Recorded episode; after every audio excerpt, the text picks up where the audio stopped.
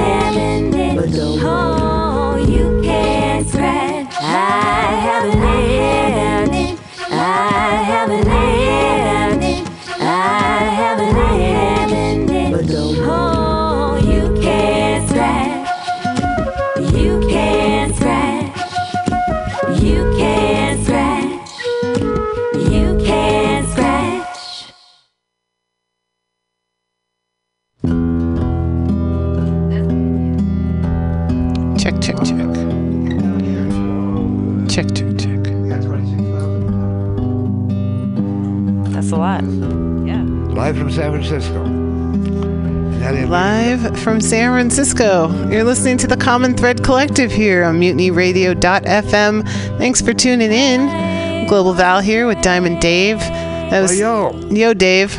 so glad I've made it. Ouch, ouch, ouch. But here I am sitting. It's another Friday. And I'm sure we'll have some amazing stuff. But going around the planet, going right to your ear. And that's what we're about. And I say, how about you, Val? Oh, happy to be here. You know, it's the second Friday in August, so we've been doing shows on the second and fourth Fridays here at Mutiny Radio. So it's been great. I'm happy to come in today with some some energy and some, uh, you know, look looking ahead as we you know keep rolling on. And you had uh, you had uh, on Women's Magazine, you had Sonja Trauss, and we've asked her. I've asked her to stick around because uh, this is uh, all genders, all genders welcome. Thank you. so you. welcome once again. Yeah, Uh, thanks. But we're opening up with uh, none other than our man, Bloodflower, who opens up and sets the sets the mood. Take it away, Bloodflower.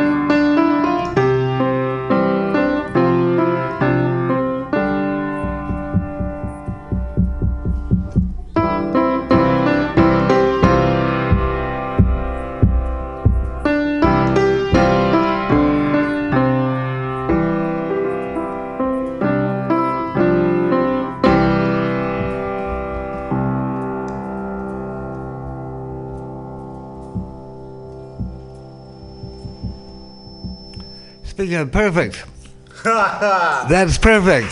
Thank you. Thank you, Bloodflower. You amaze me. Now, when I walked in, Women's Magazine, you were speaking to a candidate for a supervisor.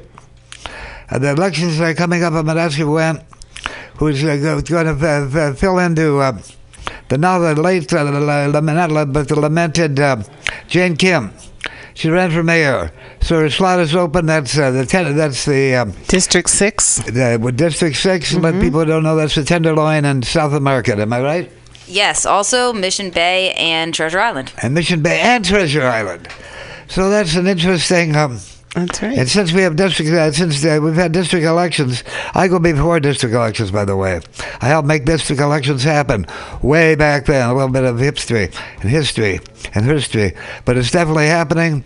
We elect 11 uh, supervisors by district. And so th- that's where you live, and what compelled you? Well, was compelled the word. What did what made you make that decision? I think I'm going to run, throw my hat in the ring. Compelled is the right word. I think if anybody that's in into politics, it's really a vocation. You can't not do it. Uh, I decided to do it because I feel like our our district needs somebody that's going to be really energetic. Uh, we have. uh, The, the problem of homelessness, though it's a citywide problem, is mostly winds up being focused in District 6. Um, there's a lot of traffic that we talked about before. Um, there's just there's displacement and high high rents and all of these problems. Uh, we really need somebody that's going to be very very energetic. And I feel like as a regular person, I got a lot done. So I think I can get a lot done. And you're a young board. person too. Nice. And, and just so you know, folks, if you missed it before, we're talking with Sonja Trauss. Did I, Um, I didn't mention her name. Sonja maybe Trauss. maybe before Bloodflower played, but since we're checking back in, Sonja Trauss. Hey, Sonja, beautiful. Thank you. So, Sonja, you said into politics. So this is not your first run. Or would you give us a bit of your background, who you are? I'd say you're a woman, and you're. uh, I'd say 28. Are you? That sounds nice. I'm 36. Wow. This We is- look at- she, hey, people, I wish we had that picture because she looks really good. I, I'm 80, so. uh, that's, uh, No, this I have never run for anything before, uh, but I have been an organizer for about four years. I've been organizing around housing issues, trying to get more housing built in San Francisco and the Bay. I have a nonprofit. We enforce state housing law. Um, a lot of you know every city has their the regional fair share that the state tells them that they have to allow to be built of different kinds of housing, low income, middle, and even market rate. And a lot of cities just don't do it. And there was no enforcer until the nonprofit that I founded with a partner. And that's what I do during the day. So I've been I have been paying attention to politics, definitely been very heavily involved. I'm, I'm looking at your T-shirt. What does your T-shirt say? Oh, it says build housing. Build housing. So that fit, fits in. Uh, that would, because we were talking about building housing. Then uh, you're you're uh, you're talking about building affordable housing. Is that right? There's not that, that much of it here anymore. Isn't that right? Yeah, affordable housing and market rate housing. And market rate. Well, so you, it's build housing, uh, build housing of every sort. Every sort, yeah. So one of your roles, uh, uh, one of your roles as you're speaking out, when you're elected, will be to uh, promote uh, housing. Yeah, legalize. The first thing I want to do is have an affordable housing overlay to legalize affordable housing all over the city. So an overlay is on a map where you put on a map you put an overlay where where you have there the places where fair housing, fair housing, affordable housing could be built. Is that right? Yes, exactly. Well, the overlay you could be doing that as part of your campaign as well. Well, yeah. I mean, I have to get elected to introduce the idea. So currently, the way it is is right. is in most of the city, even if it's zoned for residential, uh, because affordable housing has to be apartments, and a lot of the city is zoned for five units or less. So a lot of like single family homes or duplexes. Um, and so that means that if you want to build affordable housing, you have to ask for a zoning change. And those are very difficult to get. So that's what the overlay would be for. That if you're building affordable housing, you don't have to ask for a zoning change. You can build it. Because we need it. That's true. I you learn something every day. You don't need all you need is an overlay, which is overlay on the map, and say here, well, your district, which you're hopeful will become the district of all of uh, everybody living uh, living in the district. You'll be representing the voters in your district. Is there space uh, for uh, for housing. Uh, I think around uh, Mission Bay, around South of Market, there just might be. Is that right? Well, that's what the city's opinion has been. So this in the last 10 years, District 6 has built 60% of the city's new housing. Wow. Yeah, and there's 10 other districts. And of those 60%, what percentage would you say is affordable housing? About a third. A third. Yeah, District 6 has I think the best ratio of any district. We actually have a third affordable housing. Now, your district also includes the Tenderloin, Yes. where there's a lot of housing, where there's a lot of uh, um, SROs. A lot of guys, uh, 80 years old, which I'm 80, are stuck in. I always think of them. Here I am in this beautiful spot, and they're stuck in some SS, SRO, maybe even afraid to go out in the hallway. You know. Yeah, or actually unable. One of the really sad things in the Tenderloin and also in North Beach is that there are a lot of pre- people that are prematurely shut ins. You know, people who can leave and would like to, but because they live in an old building, they might they might be in a wheelchair and they're the elevators are very narrow. I mean, I, I, when I canvassed, I talked to one guy who was in every way like completely with it, but he could not negotiate the elevator.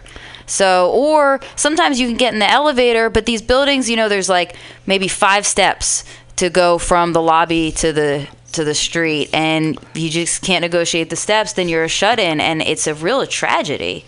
So this is another reason why it's important. We have oh, I have something like 20% of San Franciscans are over 65. Um, somebody in this uh, in the air there, you guys should double check that. But that's what I think MoCD said, uh, Mayor's Office of Housing. Um, so we have a lot of elderly people uh, in San Francisco, and we need we have a real need for purpose built senior housing. I agree, and, And I- and I think it's especially important to invest in that now, to help people who are doing it, who who are in that position now, and who will be in the future. You know, you look across the city, um, young people and, and people like you know like our age and things. Um, you know, I, I have friends who who have you know a, a kid or maybe maybe two, but they're not they're not having any more, or like people like myself that don't have any kids. Like I'm I'm like when I'm old, what's going to happen? you know, like the whole idea that your family's supposed to take care of you. Sometimes that works, sometimes it doesn't. But I think that there's a lot of people in our generation who are choosing not to. And so in the future, we're going to need a society that's actually going to help take care of an aging population. Well, let's work on building that society. Thank Uh, you, Are you yes. down with that? Uh, well, let's work on building that uh, society. Are you down with that? Yes, that is my mission. That is my reason for being. So I assume, well, welcome aboard, sister. Hopefully you won't be bored. I'm, I'm a senior. I'm 80 years old. I keep mentioning that because I'm 80 years old. and so that's the only reason I can think of that. I keep Soak doing it up, that. Dave. What? Soak it up. Soak it up. That's what I'm doing. So I, so I assume that uh, that uh, your your intention will be when you when you're elected to the board of supervisors that you'll join what they call the progressive side of the board. Is that right? I don't know what any of that means anymore. Well, I I, mean, think you could tell some of the uh, Jane Kim was definitely one of them. Uh, um, we can mention the names, and we can't know because most of the a good share of them are gone. I, I don't know either. I'm thinking, well, who are the progressive board? We've had many. For, for quite some time, it's been 65 progressive, not uh, moderate. Moderate is the word that's used these days in San Francisco, right? Yeah, uh, We don't have Republicans, but we do have moderates. but I the, I like London Breed. I supported London Breed, but people say she's a moderate. But I think she seems progressive, and I think it's progressive. Just who she is to have a black woman head of the city is already a progressive thing. And she, you know the safe injection sites, like it's such a strange thing here that at safe injection sites nobody has them anywhere in the U.S. and they're very controversial. But she was really spearheading that. And so. they began to talk about certainly if there's a place that uh, needs one, it's that uh, that that part of that neighborhood in your district called the Tenderloin. Yeah, sa- safe injection sites. We should have a lot of them all over. We should, but We that's should- right. Yeah. But that'd be the Tenderloin. We should see whether. I know there's one that's uh, now appears regularly. I think it's an underground one, but they're at uh, to 16th and Mission, We have a um, we have um, one where you can turn in your needles. I don't know what to say. Where They, they have needle exchange programs It's needle already. exchange, but I pardon me. think, but this Yeah. is taking it to the next level. to that. You're right. No, you don't. Uh, you don't find. It's Yeah. up to them to um, take their clean needle and find a, a good spot to do it. Anyway, well, look. Look, I hope that you regard uh, realize that this is uh, this is uh, in a way your station because we're, we're down to the people and we support all the things you probably support. And I've been talking up back in the day. I'm talking about the early 70s when we had the first community congress. Have you heard of community congress? Tell me about it. Okay, this is brought together all the various nonprofits. Its its purpose was to a couple one to promote the idea of district elections. At the time, that the supervisors were elected at, at were elected at at uh, what's the word? Not by district, but at Citywide. citywide. So what happened was downtown interest uh, uh, voted elected them all. It would be six five, citywide. But we put forth the idea of districts. That's where districts comes from. And we had a community congress, which brought together all the all the various nonprofits, the kind of pick people you think should be there with you. I'm sure you could have. In fact, we had uh, uh, district uh, community congresses, and then citywide. It was all broadcasted live on KPOO because I brought that in. And uh, and I think it's time to think about another, maybe in your district, to have a community congress to get to know the uh, the nonprofits in your neighborhood, get to know the activists in your neighborhood, get to know the people who uh, to reach out to. That's a good idea. You know, somebody told me the other day that in, I guess, in District 6, there are 3,000 nonprofits. That's a lot. So, yeah, we should have a community congress. It'll be a big, big event. And that will give you a chance to look what's uh, there's non and all these thousands of nonprofits, but get to see what's a real nonprofit, but what's a nonprofit, uh, um, just a 501c3 or whatever. That's what that was, yeah. So it could be a lot more. I have a question for you, actually. What do you think about having a mixed board of supervisors, some at large and some district? Well, I think now that it's all district, I think it would be uh, difficult to pull off. That could be another uh, subject of a community congress to talk about the because I can't at the moment the whys and wherefores as to why that would be. I uh, it's, it's, it's new to me. I have to think about it. Yeah. But um, so that's uh, something which you're thinking of making a a proposition in your campaign. Uh, we're going to redistrict again in a couple years. And Sa- seeing San Francisco has gone back and forth so many times that maybe something in the middle is. Well, it went back and forth twice. First was districts, then they took it away for a very short time. Then we went back to districts. Yeah. And uh, originally, the, the, the, when we were District 5, I was the Haight, as you can see probably. I was in the Haight, an activist in the Haight. And I became um, a, a staff person for what's called, the, which came out of the Congress, the Coalition to, uh, to uh, to the coalition to register. I think it was hundred thousand voters, but that seemed. But anyway, and that's when I first met Harvey, Milk. He had his camera store, and he used to bring a whole bundle of. Uh, at that time, uh, to, in order to register voters, you had to be a, a deputy. Now, now everybody can do it. Wow. But you had to be a deputy and sworn in, and he became a deputy. It was you could just do it. He became it, and he was bring every week, and I uh, and we, we we were we were able to pay people through the Democratic Central Committee or something, which is by, by and large responsible for um, for funds coming in uh, for for voter registration. And he would come in every week, and that's the first time I hey, Harv- I'd be Harvey Milk, and he'd be registering it at his camera store on uh, Castro, and it was on it was on the markets just off Castro, and that was the beginning of the Harvey Milk phenomena. That's amazing. I'm so lucky to have been able to come on here. I'm so glad we met. Uh, this is sister. Well, hey Val, look her style, the way she holds herself, the way she her, her, her, her you can come up with the word yourself, but the way she'd be, she'd be a very special human being, doesn't she? Look, Thank you, Don. could be a, Absolutely, absolutely. I, I appreciate your energy. The, I'll leave you with a sticker, Diamond Dave. Oh, we got, I am. Nice. And yeah, you two should definitely connect uh, again because uh, Dave is a, a, a fountain of local hipstery, as he likes Yeah, to call it. number. And uh, history, Sonja- history, and hipstery.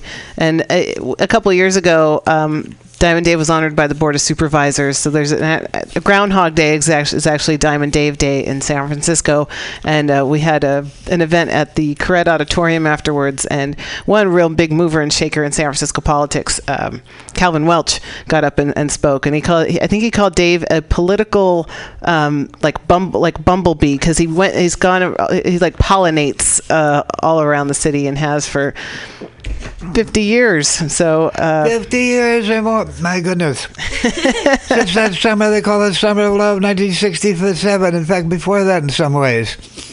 Hell, so anyway, so look at you. I'm glad. I'm glad. And uh, when I came in and heard it for the first time, I, uh, I, I thought to myself, now I know what it means, but the devil's in the details.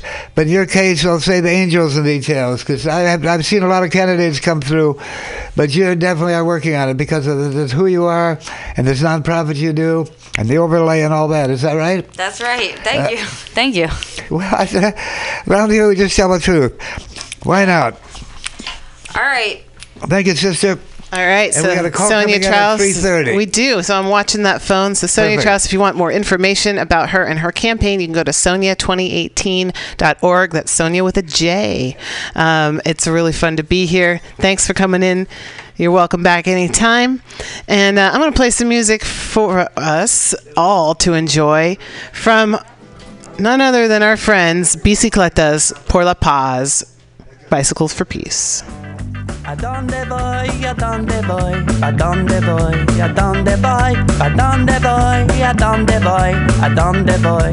¿A dónde voy? De paso a paso y sin afán, de poco a poco, por cualquier lado, yo me camino encima de las piedras al ladito del laguito, la riviera, el lac me tienen emborrachado. ¿Pa dónde voy? ¿A dónde voy? ¿Pa dónde voy? ¿A dónde voy?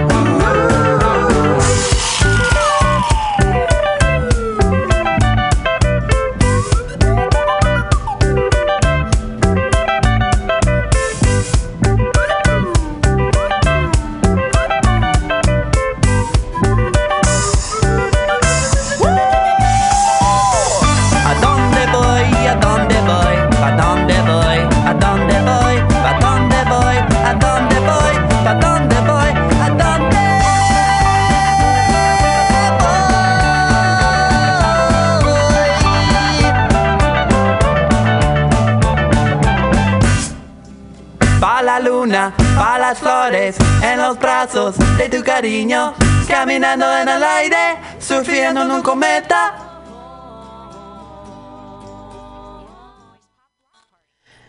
Bicicletas por la Paz, a very cool crew who's been around for quite a few years now, and uh, they've been here on Mutiny Radio, of course. But what I really love about Bicicletas por la Paz, other than their really uplifting music, uh, well, is many things actually. They're kind of an international crew. They're definitely multilingual, as you can hear. I mean, there's folks from all over the world. Um, they sing in French, they sing in Spanish, they sing in English, and also when you go to one of their shows, um, they often have these. Uh, uh, their shows are often powered by electricity from stationary bicycles that you, as an audience member, can ride and contribute to the amplification of the show. So that's why they're Bicicletas por la Paz, because they've got bikes. Um, they're all about peace and, and fun. So I'm going to play another track from them uh, before we get back on track here at Mutiny Radio and uh, see see where we go next. And we'll be right back. Quiero montar mi bicicleta. Un, dos, Un, dos, tres, va. Ie, ie, ie. Ie,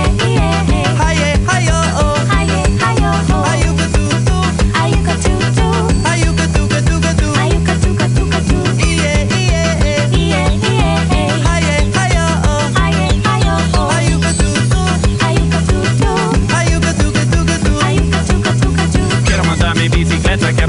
Bicicleta, quiero montar mi bicicleta, quiero montar, quiero montar, quiero andar en bicicleta, quiero andar en bicicleta, quiero andar en bicicleta, quiero andar, quiero andar. Quiero mandar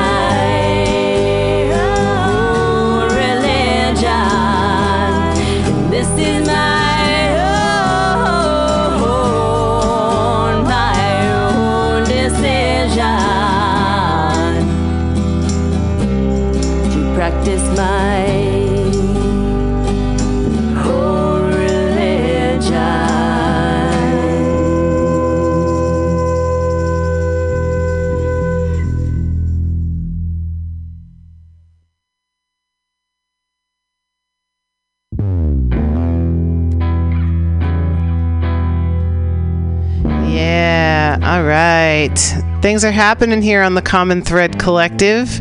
It's a beautiful Friday here. It is August 10th, 2018, and we're having a good time on on this this fine Friday afternoon. Uh, yeah, music from BC Bicicletas por la Paz, and then there was a little bit of music there from our friend Joy Rosenberg. Um, from her album My Own Religion, and she's down in the Venice Beach area. And thanks to Joy for sending that in. And just so you know, um, I mean, Joy literally sent me this CD and we're playing it on the air. So if you uh, have some music out there that you want to spread via internet radio, mutiny, mutinyradio.fm, or streaming around the planet on the internet, we get thousands and thousands of downloads of our shows every month. And um, we're happy to promote independent artists, um, writers, musicians, poets, activists, and, um, and, and, and the like. So just know that you're always welcome to be a part of the Common Thread Collective or even Women's Magazine. So, um, we do have a guest on the phone, and Dave's got his. Uh, Stephen Wing. Will you hand me his book? Uh, it's over there. oh, there it is. Yeah. Stephen Wing, Um, are there? we're we're going to bring on to the air here uh, Stephen Wing, who is a poet, and Dave referred to him as the poet laureate of the Rainbow Gathering, um, and he's got this beautiful book that Dave has in his hands, and uh, and Stephen Wing is on the phone. Welcome to the Common Thread Collective. Hey, Stephen. Hey, thank you. No thanks necessary. This is what we do.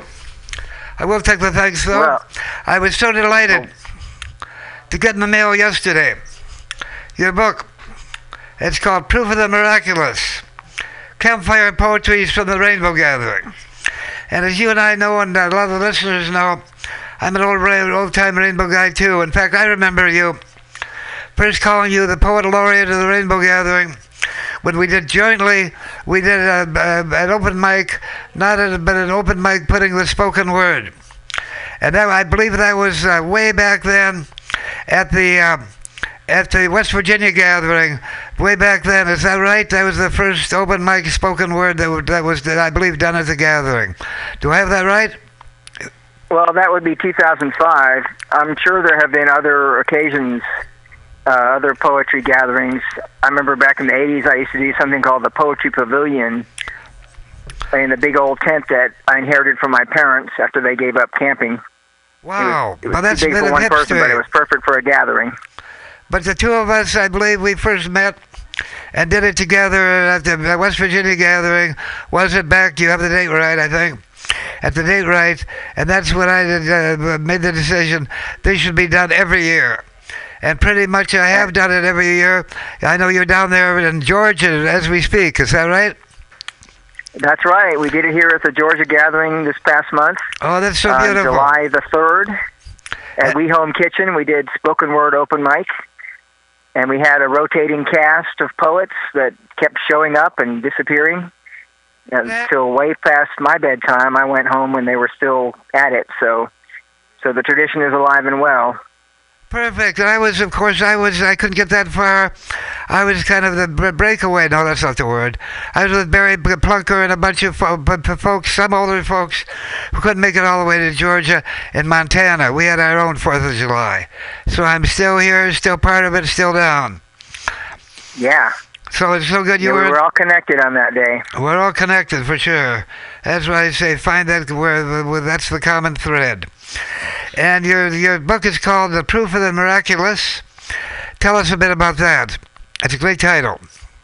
Well, I've had these poems. I've been writing at least one poem about every annual gathering that I've been to. Every July 4th, I would come home with notes and scribbles, and I would put together at least one poem. And uh, they've been accumulating on my website under this title, Proof of the Miraculous. And, um, but I never could publish them in a book, even though it was a dream of mine to do that, because they're, they're rainbow gathering poems. They, they can't be sold, and I couldn't afford to just come up with the money and print them and give them away until I suddenly, uh, when the Rainbow Gathering started on its way to Georgia this past year, I realized that I could do crowdfunding. And I never had put two and two together, but once I started that uh, last fall, um, lo and behold, I was able to get enough money together to print 500 books. So I took 400 of them to the gathering and gave them all away. I had a blast giving away poetry at the Rainbow Gathering. Wowsy. And you being the, uh, I don't see at the national gatherings because you're way out in the West, but you be part and part, of the Katuah. Of the Katuah, is it a family, what, whatever, on the Katuah, which is the, uh, I, I, I believe is the original name for that that neck of the woods. Uh, uh, Yeah, south, uh, uh, the southeastern Tribe of the Southern Appalachians. in the southern Appalachians. And every year there's a gathering there that you're part of. Am I right? Summer solstice, yes. And for many years, I I did the summer solstice gathering, and then I headed back, headed out west or wherever the the big gathering was. Uh, my present work circumstances don't allow that, but I'm hoping to retire someday and start going to both gatherings again every summer. Well, but it's so good to see you. I do miss you. Well, let's uh, kick it off. Uh, well, well, uh, well, I'd love to have you read a poem or two. I would love to do that. Um, my book is complete except for the Georgia gathering. I so as soon as I got home from the Georgia gathering, I started putting together my notes and scribbles into poetry, and um, I want to read one called "The Circularity Is Coming." Such a deal. Down at the trade circle, a hug for a hug. I wish I could reach all the way around this meadow and gather everybody here into one gigantic hug. I wish I could hold every single hand at once. Luckily, all of my sisters and brothers have arms and hands too, extending my reach all the way around the sun and back. A hug is the smallest circle, a living fractal of that moment when we all touch and hold for one electric moment, the current of love that connects us all, everywhere, always. A family is a circular being, like a planet. Most of the time, you can't see the whole thing at once. That's why humans launched themselves into space, to look back over our shoulders and see where we came from. That's why we instinctively converge in the biggest meadow we can find to hold hands in a circle, because we came from a circle, and to a circle we return. But instinct is evidently not enough. The concept of a circle is beautiful in theory, powerful in esoteric doctrine, perfect in mathematical precision. But this hungry dinner circle crowd hasn't quite grasped it yet. Look around. It's not a circle till you can see every face. It's not complete until we all link hands. No trailing ends, no lonely disconnected arcs, no spirals. Yes, hippies can form a geometric configuration in the meadow. A single self bounded energy circuit, grounded in the Georgia clay beneath this meadow grass. And yes, even that leftist conspiracy, thumbs left. Yes, it can be done. But the servers get the best view after the circle breaks up and the food starts on its way around. Love circulates through this crowd like blood through a body, like water through its cycle gas, liquid, solid, eyes, voice, heart. Open your arms, accept this gift, pass it on. Finally, on the fourth, it happens. In the silence, no one bellowing out guidance or instructions, we line the undulating edge of the meadow, shady side to sunny, our ragged circumference slowly stretching out and stepping back as more hands join until we reach the uneven perimeter of trees, two circles finally touching, holding an identical silence, suddenly one. A family is a circular being like a rainbow. It's that rare moment when we can see the whole thing all at once, the way the rainbow only shows itself complete to eyes aloft on wings. Once you've seen it, who could ever forget? Seven colors, innumerable shades and tints and hues between. One circle circumscribing the visible spectrum, the chromatic splendor of ordinary daylight, the diversity of unity, the family that lives in light. Wow. And For those was, that don't know, on the 4th of July, we make a circle and hold a silence Yeah, it was until right there the in my children's mind. parade comes and we ohm together. that was so So beautiful. that was my experience of the 4th this year. And, and it's a circle that might have 10,000 people in it. In the past has had 10,000 people. A circle, uh, you brought me right there in uh, the numerous gatherings because I've been in that circle on numerous occasions, as people might know. And looking across that circle with people gather in silence, that circle on the 4th, which comes together. And then I want to say to it on the fourth, and then uh, that I realize this is the largest circle on the planet. There might be 5,000, 6,000, 7,000 people on it. Is that right? At least. Well, At this year there were uh, the Forest Service estimated 4,500 people at the gathering, and so this would have been at least 3,000 people in that circle. Wow. And the was circle's awesome. so big, the people on the other side look like little mice. Little, wow. We're all in the same circle. And then And it perfectly filled up that meadow. That was the amazing thing, That's so amazing. right to the edge of the trees. and uh, Wow. yeah, right to the end, you can see with that book. I wanted would get. I'd like to love to get this book on in a bunch of different hands, because you've uh, added to it photographs of the main circle, of the gathering of the uh, of the fourth, in many different places down through Hipster. Am I right? And they're really good Yes, I- pictures. Some of you uh, taken by yourself, some of them taken by our brother Garrick Beck, and uh, taken by our brother uh, Garrick Beck. But they all express that circle and what happens after the circle, which is let the party begin. Let me just say for a moment the. Uh, way the circle is broken is that the kids come down from Kid Village. Did you mention that? Kid Village, where's Felipe? We used to be in that. From Kid Village, go to the center of the, Uh, to the center of the circle and break the silence with a song, with a rainbow song. They were all in this together, and a love song, and then it turns into a gigantic oh.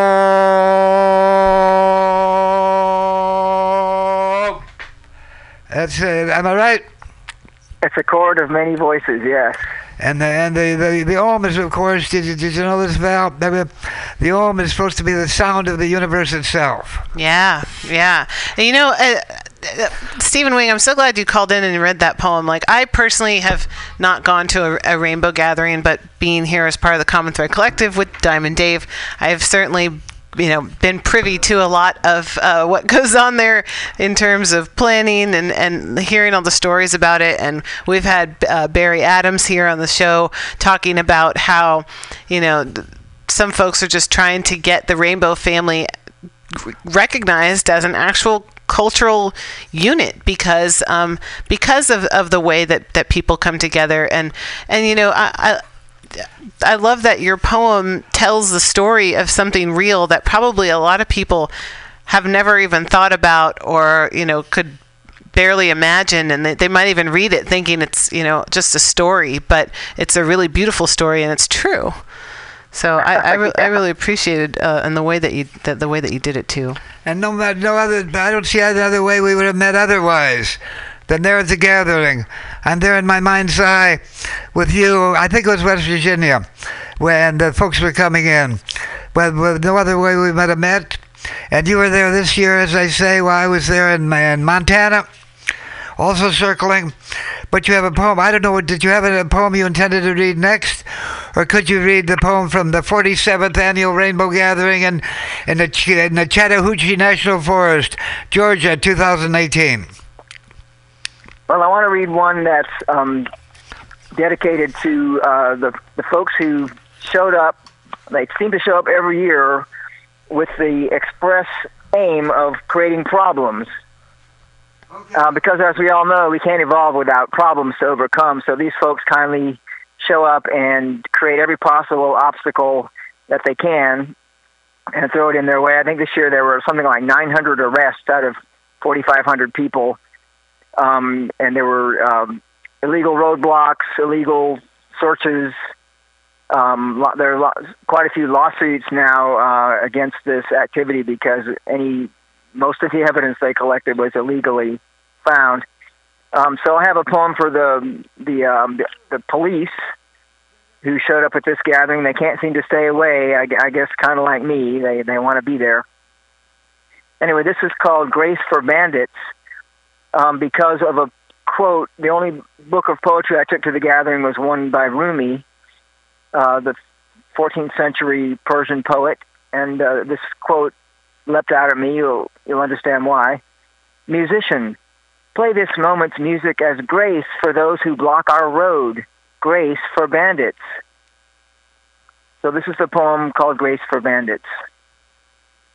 Free people instinctively know which laws to ignore, which ordinances and regulations are unjust, unnecessary, specifically targeted at freedom. Law enforcement officers instinctively seem to free to fear free people. They might act like adolescent bullies, but only under the color of law, stretching the rules that don't quite apply, forgetting the ones that limit their discretion. Sometimes the only way to declare your independence from the bulldozers and chainsaws is to hike deep into the woods that remain. Freedom isn't free, as the bumper sticker says. Sometimes the price of freedom is an illegal search without probable cause at an unconstitutional roadblock where immoral statutes of corrupt republics are enforced by lawmen breaking the law in broad daylight. Sometimes you have to walk six miles carrying all your gear to escape the tyranny of television with its goose stepping ads, the dictatorship of cash registers and credit cards, the despotism of the internal combustion engine. Freedom is a muscle that grows stronger with exercise, not a virus you can catch from a website about freedom. Sometimes the only way to proclaim your emancipation from the war against love is to hug every stranger you see. Freedom doesn't shelter you from the rain, but the rain scares away the thugs, and navigating the mud makes you stronger. Building a fire when the wood is wet makes you smarter. Next time you'll unroll that extra tarp. And sawing through each dead fallen branch you dragged out of the woods to keep your family warm keeps you not only warm but free, fills you with the holy power of living. The Nazis convicted at Nuremberg all pled innocent. They were only following orders. The Lumpkin County deputies, Georgia State patrolmen, and Forest Service LEOs who gathered to harass and intimidate a gathering of free people on the taxpayer's dime have at least caught a glimpse of freedom. They can no longer claim innocence. Wow. Stephen Wing, you nailed. You bring back so many memories. Hey, little, I want to let people know something which you uh, probably already know. The next year's gathering, we're coming full circle to my home state, Minnesota. My home state, uh, Minnesota.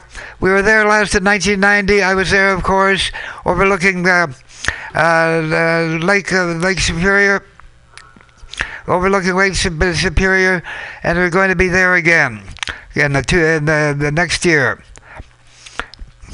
And uh, That's right, or Wisconsin, but I know Minnesota has much better water than Wisconsin. and I think it'll be chances are Minnesota, and we got space. But Minnesota, Wisconsin, we don't talk about, uh, in fact, artificial lines. We talk about geo geo areas, geo uh, what is it, geo areas, and Minnesota and Wisconsin and the Great Lakes. We could have said are definitely connected. Yep. And that's the upper Miss- Mississippi Valley. Oh, it's so beautiful. My mind, uh, my mind's eye is so there. I want to read one of your poems. I have it in front of me, and Val, uh, the, the, I have it in front of me. It's called "Passing the Feather," and this was Harvest Council, November, 2017. Was this in Georgia? Harvest Council. That was in Georgia. It must have been. Uh, It must have been so warm. Be too cold in a lot of places. In Minnesota, we'd be sitting in the snow. November, my birthday. I'll be turning 81 years old next November, November 12th. Uh, Harvest Council. I hope to be doing some harvesting of all I've been through. I hope to survive. Passing the feather. Pass that feather. I've been sitting here listening, twitching and trembling, lips pressed together, holding back all the wisdom and enlightenment of a lifetime. Ho, ho. Waiting while the feather makes its leisurely, leisurely way, the long way around this circle, for my turn to speak. Now I sit turning it around and around in my fingers, admiring its uh, psychedelic turkey stripes, while I try to relect, uh, re- recollect everything I had saved up to say. And now that I've said it, it's time to pass the feather on, on to other fingers, other voices, other visions, whole new generations. makes me want to cry, that have joined the circle. Why, I said, speak of my mind. Younger sisters and brothers, not yet even born, who settled into their places as we older ones. Step back. I fall away and pass into the lore of tribal memory. The circle is never ending, ever changing. Wisdom and enlightenment grow and evolve. Generations evolve. Speak their minds. Pass on. The listening goes on and on. The feather keeps on going around. And there was a Harvest Council, November 2017. And here you are, Stephen Wing on the back. Say the Rainbow Family Peace and Healing Gathering is an annual spiritual reunion of the human tribe, centered around a prayer for human be- peace on July 4th. For the first week in July every year, thousands of free spirits inhabit a spectacular piece of national forest in an autonomous, self-sufficient village. Anyone with a belly button is welcome because the gatherings are totally free and non-commercial. This collection of poems about my experience over three decades, decades of gatherings is my gift to you. Please do not buy or sell this book. Thanks and blessing. Wing. So people might want a copy. Do you have copies left? Uh, If if people ask for a copy and send you to send it to an address, can you send them a copy still? Till I run out. till it runs out, then it'll be time to buy for a second edition, I'd say. Because this, uh, I don't know, in, in all my history of the Rainbow Gathering, there's been uh, uh, uh, various uh, uh, poems, various gatherings of poems, many songs, but Stephen Wing, you're on the wing, you nail it. Yes, um, when I run out of books, the whole thing starts over again, and um, anyone that appreciates the book can make a donation so the next person can receive that gift. Uh, it's really not my giveaway. Everybody who's contributed, there were 43 people that donated, and it's their gift. Um, and anyone who joins that number and sends a donation will be passing that gift on to the next person that receives it. That's lovely. How and how can people do this? Well, I raised my um, crowdfunding through a website called YouCaring, which no longer exists. Okay. They just were they were bought up by GoFundMe and they just disappeared, Hmm. um, like a bo- like a popping bubble. Yeah. So So um, I I will have to set up a new one. I used them because they um, did not charge anything. It was as close as I could get to a free crowdfunding service. But I do have a PO box. It's PO Box five three seven nine, Atlanta, Georgia, three one one zero seven. And uh, at this point, that's the best way to make a donation. Just mail it to me.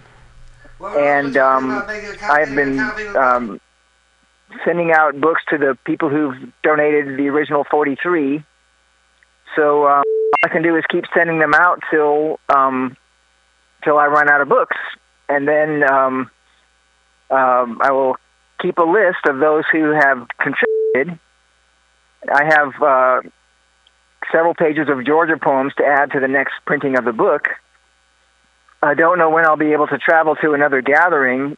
Um, Georgia was mighty convenient, so um, I I don't know how I'll be able to print more books and carry them to a gathering to give away. But um, when I have enough money to print more, I will I will print more uh, of the new edition with the Georgia poems, and um, I guess mail them out.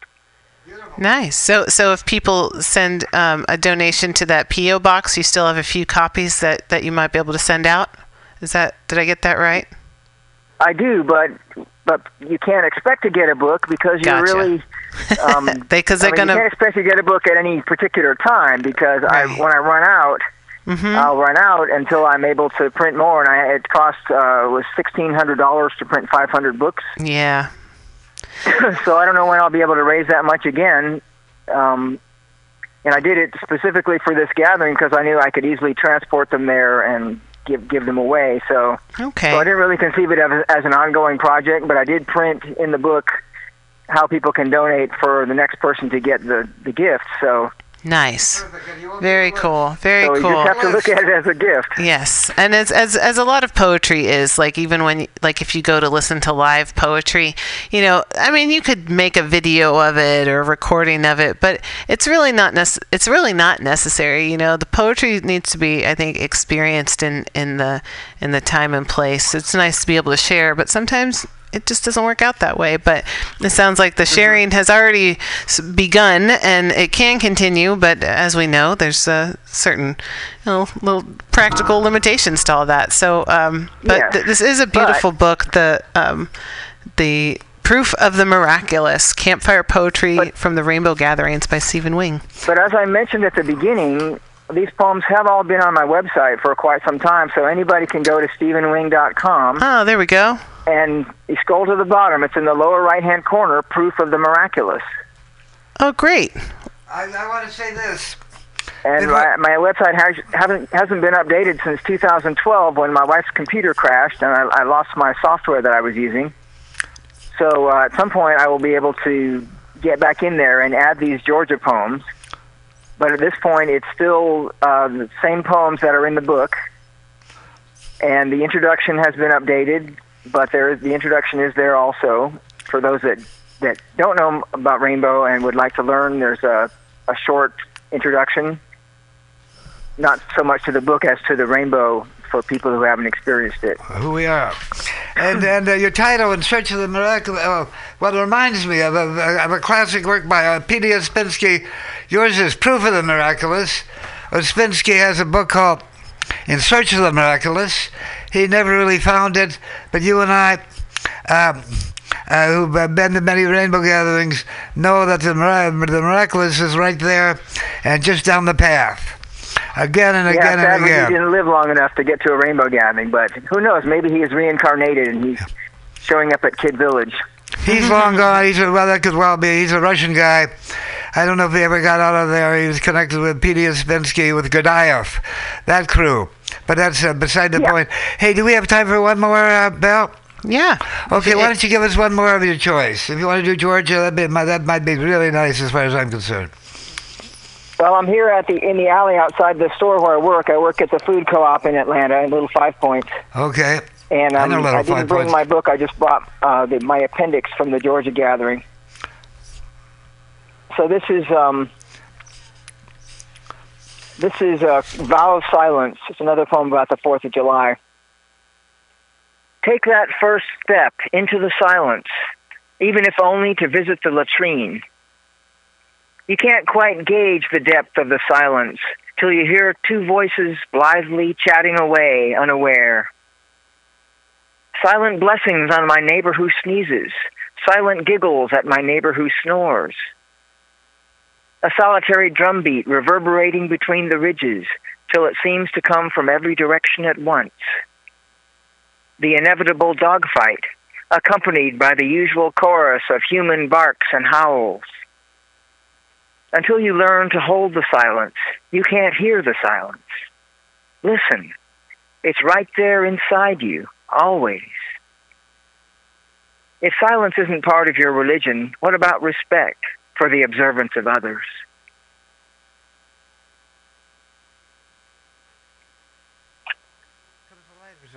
Hey, Stephen Wing.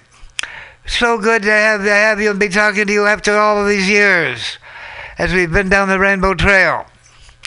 And I, I So glad I finally showed up. You did, and uh, speaking here we are. Thanks to, thanks to the internet, and thanks to many things. Hey Val, this is me, Stephen Wing. It's been a real pleasure having you on the Common Thread Collective today, Stephen Wing. Um, and just so you know, if you want to share this conversation with folks later, you can go on our website, which is mutinyradio.fm. That's M U T I N Y radio.fm. And under the podcast archive, you can find the Common Thread Collective. And um, it's it should be right there towards the bottom. This date being August 10th, 2018.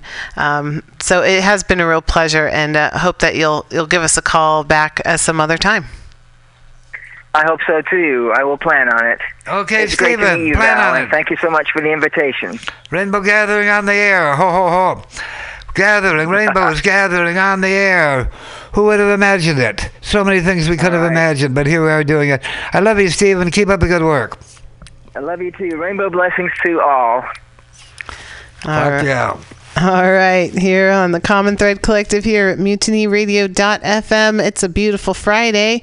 I'm going to play a little music, uh, and then I believe we're going to bring in our friend Jack Melander, another poet um, who is a regular member of our collective here. And remember that you're always welcome to join us, 2781 21st Street, San Francisco, California, 94110. Um, if you're coming through town, or if you want to, you know, post on our Facebook page, you can do that, Common Thread Collective, and um, get in touch and let us know you're going to be coming through. Uh, we, we, we, we've kind of cut back a little bit. We're doing our shows every second and fourth Friday. Um, and we hope that uh, you know gives more people a chance to, to kind of plan and uh, come on out and be a part of the show.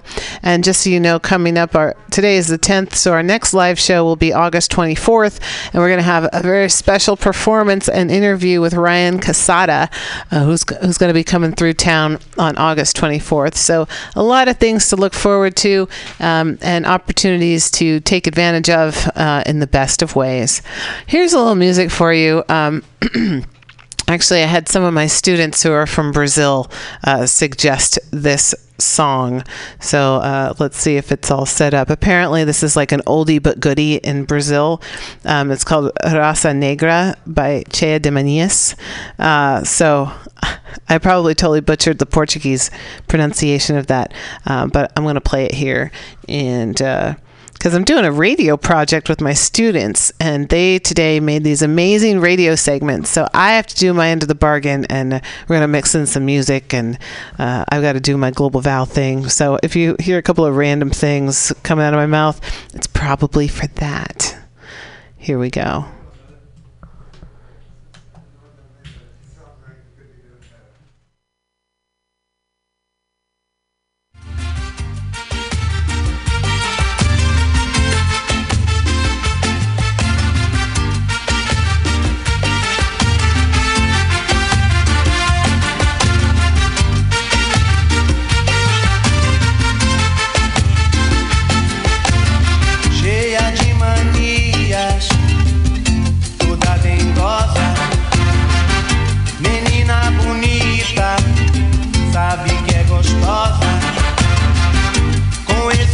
jeito, pai do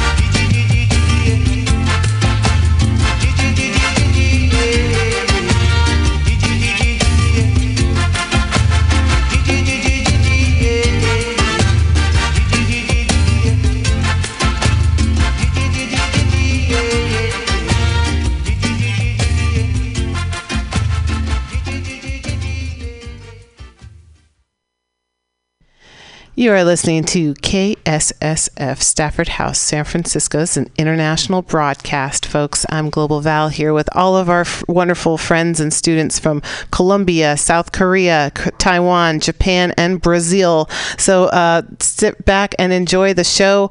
We got a lot of talented folks uh, who have put together this program for us today. So I hope that you enjoy it. I'm going to play a little music here um, because part of the program is dedicated to the movies. And so uh, I think I need to play a little bit of um, perhaps a, a classic um, American uh, throwback to the movies. And I'm talking about the Siskel and Ebert theme song um, because we're going to have movie talk. So here we go. I'm going to play this for everybody next. And then it's still the Common Thread Collective. I'm just doing a little work here. Little side project, folks. Little side project.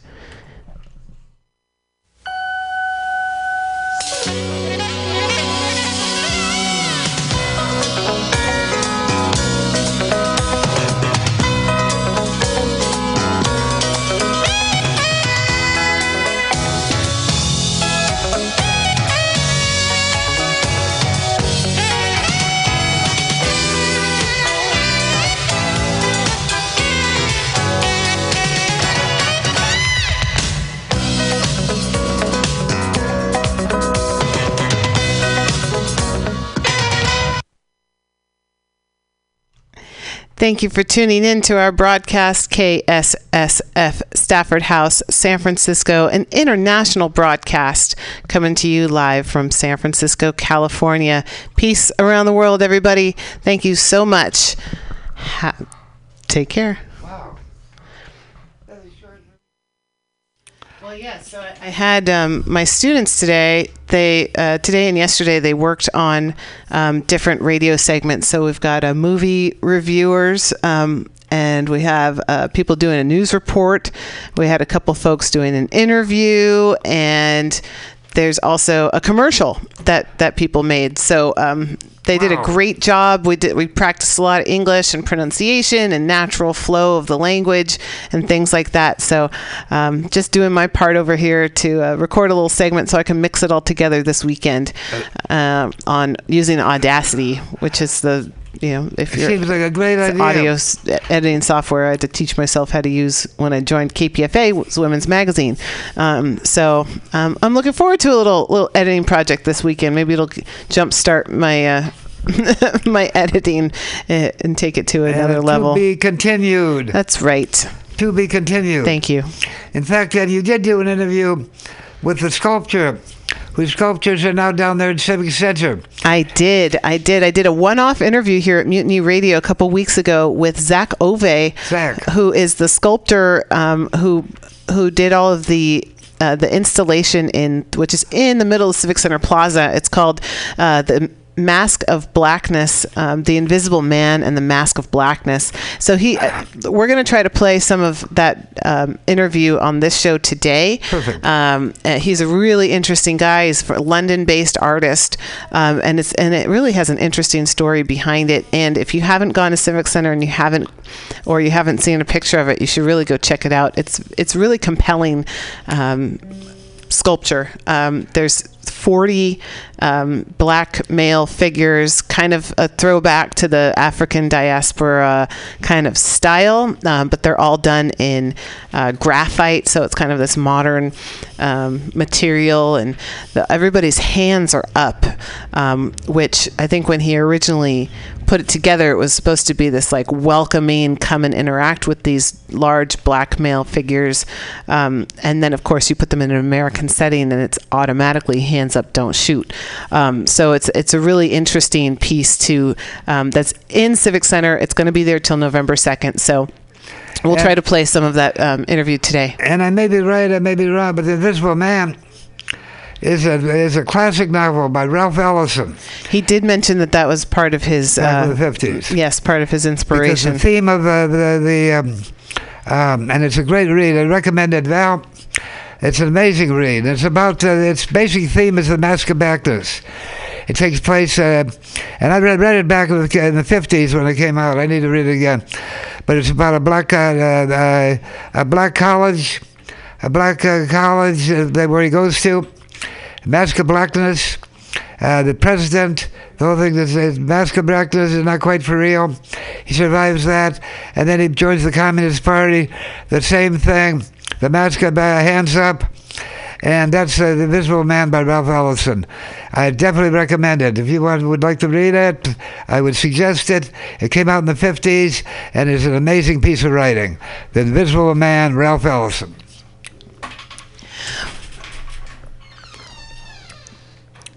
Moving on here, Dave. Um, sorry. I'm. I'm doing. I'm. I'm. I'm juggling things Oh, here. I'm so, um, no, it's all is all is well here on the Common Thread well. Collective. What's what's what's nice about being here at Mutiny Radio is everything's really flexible. Flexible is Um, the key. Even this microphone arm in front of me. So we have our friend Jack Millender, who's Jack. who's back to to share some of his poetry with us, as he does on a pretty regular basis. So good to see you, Jack. Thank you. Um, I'm going to have you use. No, you're fine, but the other microphone is is a much better um, bet, and we can actually ch- switch out that arm and make it make it work. 'Cause that- I don't want it to fall on you either. This one's kind of not really working too well. Oh, I see. All right, Jack, a little bit of sensation. Could have I done. could have done this off the air, it's made up. but, Could you have done. Sure, it- but here we are. That's the flexibility of it. Uh, yes, it is. Thank, thank you very much. Hey, Jack. Also, back in the time of uh, Native Son, uh, a lot of really good uh, work by James Baldwin. Uh, the Fire Next Time was really good. And then there's a novel called um, uh, um, Native Son. Uh, do you remember? That's by Richard Wright. Richard Wright, yeah, yeah, yeah. That, and that was Yeah, really famous. And then there was a play by LeRoi Jones called Dutchman. That came a little later. Yeah, came But definitely um, came a little later, but it definitely rested on those three books you mentioned. And the next generation was um, the, the the next generation was who? Baraka, Marilyn Baraka, LeRoi Jones, who came out of um, kind of uh, came out of. Um, Harlem. Harlem. no, he came out of uh, New Jersey. He got there, but he came out of Newark. He called it Newark, New Jersey. He went to Newark, became became a black nationalist first. Newark, went back there, fight the good fight, and then he became a Marxist and uh, Maoist. Very interesting. LeRoi Jones and Amiri Baraka. Little black history, black literature. You got a short course. Take it away, brother. Okay, I have a couple of poems here. Uh, this first one is called Cockcrow. Forgetting sweet forgetfulness, let's deconstruct subconsciouses, remembering what was erstwhile done by duly constituted badges. So unexacted vengeance may, since Legion here these days, rejoice to finally realize authorities' anxieties when learning that so many hearts are now awake again. Hmm. Let's hope so. Hearts are awake. We're waking up. We What a had great rainbow message. gathering. That was called Cockroach. This this next one's called No God Yet. If poetry uses the poet for creating poems, they putatively endless while a person mortal, why marvel at what ghettos he roams, or that self-driven his stanzas must chortle amid the pursuing of several men's fates, say student, worker, athlete, poet. He breathless ever ingratiates himself with a muse girl, though he's no God yet. No God yet. You know, your, your poetry is amazing. It never ceases to amaze you. You hardly ever repeat yourself. Um, Uh, sometimes. well, but sometimes. But I said hardly ever. That covers that. Hey, brother, give us one more. Okay, this is called To Marry. I love to wheel everywhere on grass. You play piano, knit up in your room. I see a panoply of people pass. You savor study's solitary gloom. Then parley, though, with spirit, spirits of the greats, with timeless music geniuses confer, for which some peace and quiet you prefer. I only like to leap the late night curbs and veer downhill to swerve through some warm herbs, though that's no way for bookish types to act. I fear your friend's a loony, that's a fact, who needs to lace his exercise with risk, and motorcycle sunny hillsides brisk, though often highs of runners 64 are spiked with wild adrenaline, no more. Wow. You'd be amazing. Well, thanks a lot. That well, makes- thanks a lot, brother. That makes me think of uh, there's another show on Mutiny Radio that is called um, Forever Two Wheels, and I think it's on Tuesday nights. And uh, it's all about you know they're just like you know motorheads, motorcycle you know enthusiasts, and uh, it's it's it's pretty cool. Thank you. But let's be a little. Here comes EK coming in. EK Keith. And we're expecting a call in a few Welcome minutes. back. My fingers are crossed by our sister. I believe you know her, Rain see. from Missoula. Rain Yeah. was in poetry. I just you, got a Jack. text from her saying I get off work at 4:30. So we're flexible and we're looking at the. Uh, we're doing what we do. How you be, Val? Well, Oh, let me get you a microphone. That Yeah. one, that one wasn't doing too well earlier. Is this one cool? That one's working like a cool one. dream. that's the I don't know what's going on with that dud over there. Um, I haven't really gotten much out of it. Okay. Well, hello, y'all. Hey, EK Keith. Welcome back, I know I've been on quite an adventure. What a sight for sore eyes you oh, Down are. in Texas, that's oh, I right. was in Texas. I want to hear some road poetry. Well, she's got what she's got, what she has. I know. I have You're gonna hear what you're so gonna hear. stuff. So, so what's been what's been shaking in San Francisco? anything anything going on? Shaking. Everything shakes. We haven't had any major earthquakes. Though. Yeah, Oh, that that's was somewhere pretty else. That's good. That was Bali. But things are going on every day. There are a few things going on in different places. I see it on Facebook because I've been, uh, it's been my lo- locomotion is not as good as it used to be. But here I be, as you see. Hey, Kay. Hey, Dave. So, uh, yeah, I I had I had okay. So the best adventure I had was I got off I ten for a little while, and I went to Marfa, Texas. Have you guys heard of the Marfa Lights? No, tell us about Marfa. Okay, so okay, you know about the aurora borealis, the northern lights, right? Yes. Of course. Okay, the Marfa lights are nothing like that at all. Okay. But they do. Are they are they neon? well, no, they're like little blobs of light that kind of appear on the horizon, Whoa.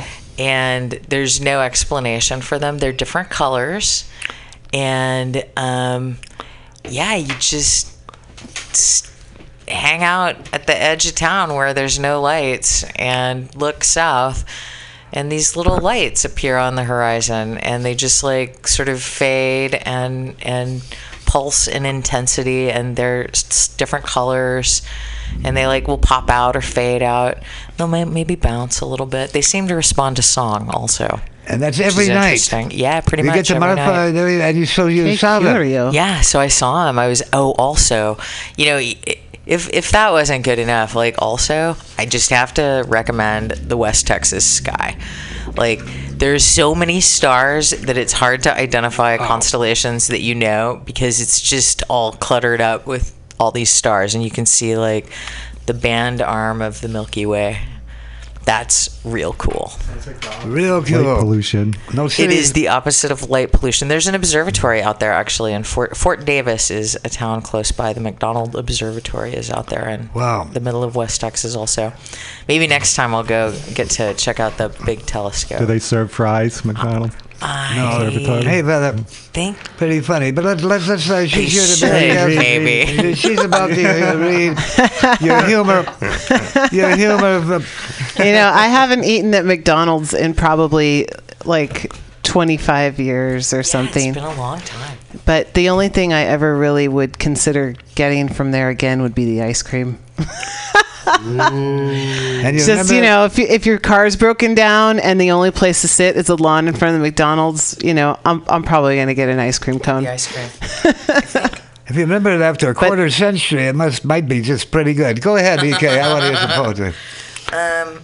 Well, so I'm just gonna. Oh, okay. So, yeah, I wrote. I wrote. I was helping out my parents, and uh. So this is, this is this is a weird poem that I wrote about my mother, and her medicine Ooh. and it's really probably actually about my anxiety more than anything. It's probably a side effect of the drugs she's on. My mother's pupils have turned to slits, not round, but a black band that runs straight down through each brown eye, like a goat. I wouldn't be surprised if she's been a trickster god, punished to a life in woman form all along, and she's turning back into her satyr self, now nearing the end of this life. Time served for some cosmic transgression I'll never get to know. Whoa. So I think it was just a trick of the light, but in the moment, Yeah, yeah. it's what it evoked. in, in the moment, that's uh, that's that's pretty much what it evoked. That was evocative. That was Yeah. definitely. So Wow. yeah, so uh, that was pretty good. Um, well, no, actually, it was just terrifying. The whole thing, Uh-huh. the whole d- good deed doing is like really, really strange. It's intense. Yeah, I'm so glad to be home. Like when I Welcome drove home. in, like past the like San Bruno Mountains, the whole city was just like blanketed in fog. And I rolled down the window, and it was so unpleasantly cold. I was so happy. I like unpleasant. I was like, oh my god, it's unpleasant. I'm gonna be cold. All I'm gonna be uncomfortably cold all the time again. It's good for Thank you. goodness. You sound like, speaking of moms, you sound like my mom. She was, you know, traveling for a couple of weeks with her sisters in the Pacific Northwest and then finally came home. She's like, as soon as I got to the Golden Gate Bridge and saw the fog, I opened my windows and I was like, oh, the fog. Give it to me. You know how I saw that? I never leave. Well, there you go. I think know? that's There you wise, go. Bloodflower. You know? I may never leave. Also, That way I don't have to miss Like, that. this- that might I don't have have a heart to leave everybody. here, so I can't go anywhere. Oh, man. I guess the grass is always greener in some respect. I'm like, give me some summer. I really, you know, I did. I I that- really enjoyed the warm weather. Like Yeah. climate was great, but yeah. So I think that's all for today. Oh, one. Oh. Yeah, just one. Hit 'em I am like. Hit him You don't want to tall. Hit him overdo it. You hard. just got off the road. Yeah, I j- Yeah. yeah, Dave. What's up? Easing on School down off the starting road. soon, am I right? Yeah, school will start. Uh, well, the teachers go back next week, and the young people come back the week after. Wow, and the librarian is here. Yes, yes, I am. Oh, it's so beautiful to have you back. Very lucky sister. that I made it back from Texas in time to go to work. Okay, so let's put on some Yay. music. Well, I was going to. Bloodflower, did you bring a sonnet or something you wanted to share with us today? I, or I, you know, I have um, a piece by Lorca. Okay, Lorca's always Ooh. good. All right, is that cool? yes, Marcus always- You could play music first, and then I could read it. Well, we're waiting for a phone call Oh. soon, so jump right in. I'll will jump right we'll in see. then. We'll You see what jump right happens. in. She gets off work at 4:30, so she's probably not going to call right at 4:30. No, she won't. Well, you know. But please read a uh, poem. I want to hear some Lorca. well, My favorite just, Lorca uh, poem is called Green, if you have it. I'll read that. Well, let me just look and see if I can. Uh, Green. That uh, the representative Lorca, of course, I think I'm going to was put up against the wall. An uh, ode. I'm going to read an ode. Okay, time for an ode. Okay. Okay. It's an ode. Do you know that he was assassinated re- while he was reciting his poetry? That's cute. I don't know if he's been selling his poetry, if that's what he did. People don't, but he was taken away, put up against the wall, and shot by the fascisti. Taken, go away by the fascists who had invaded Spain. his town. In Spain. Um, this is called. Um, this is titled "Cry to Rome" from the tower of the Chrysler Building. And if you've never seen the Chrysler Building, you've never seen Art Deco. Well, apples barely grazed by slender silver rapiers, clouds torn apart by a coral hand that carries a fiery almond on its back, arsenic, fish like sharks, sharks like wailing drops that blind the masses, roses that wound and needles that lace, the blood's plumbing. Enemy worlds and loves covered with worms will fall on you, will fall on the great dome that anoints the military tongues with oil, where a man pisses on a dazzling dove and spits pulverized coal, and circled by thousands of handbells. Because there is no one to bestow the bread or the wine, or make the grass grow in the mouths of the dead, or spread the linen of rest and peace, or weep for the wounded elephants. There are only a million blacksmiths who forge chains for tomorrow's children. Only a million carpenters who make coffins with no cross. Only a crowd of laments, laments, unbuttoning their clothing, waiting for the bullets. The man who scorns the dove should have spoken, screamed naked between the columns, and injected himself with leprosy, and shed tears terrible enough to dissolve his rings into diamond telephones. But the man dressed in white ignores the mystery of the wheat ear, ignores the moans of a woman giving birth, ignores the fact that Christ can still give water, ignores the money that burns the prodigy's kiss and gives the blood of the lamb to the pheasant's idiot beak. The school teachers show the children what a marvelous light coming from the mountains, but what arrives is a junction of sewers where cholera's nymphs scream in the shadows. The teachers point devoutly to the enormous domes filled with burning incense. But beneath the statues, there is no love. No love beneath the final crystal eyes. Love is in the flesh, shredded by thirst, in the tiny thatched hut struggling against the flood. Love is in the pits where the serpents of famine writhe, in the sad sea where the dead gulls drift, and in the obscurest kiss bristling beneath the pillows. But the old man with translucent hands will say, Love, love, love, acclaimed by millions of the dying. He will say, Love, love, love, amidst the gold lame that trembles with tenderness. He will say, Peace, peace, peace. Among the shivering of knives and long hair of dynamite, he will say, Love, love, love, until his lips have turned to silver. Meanwhile, yes, meanwhile, the blacks who remove the spittoons, the boys who tremble beneath the pallid terror of executives, the women who drown in mineral oil, the multitudes with their hammers, violins, or clouds. They'll scream, and even as they bash their fucking brains out against the wall, they'll scream in front of the domes. They'll scream driven crazy by the fire. They'll scream driven crazy by the snow. They'll scream with their heads full of excrement.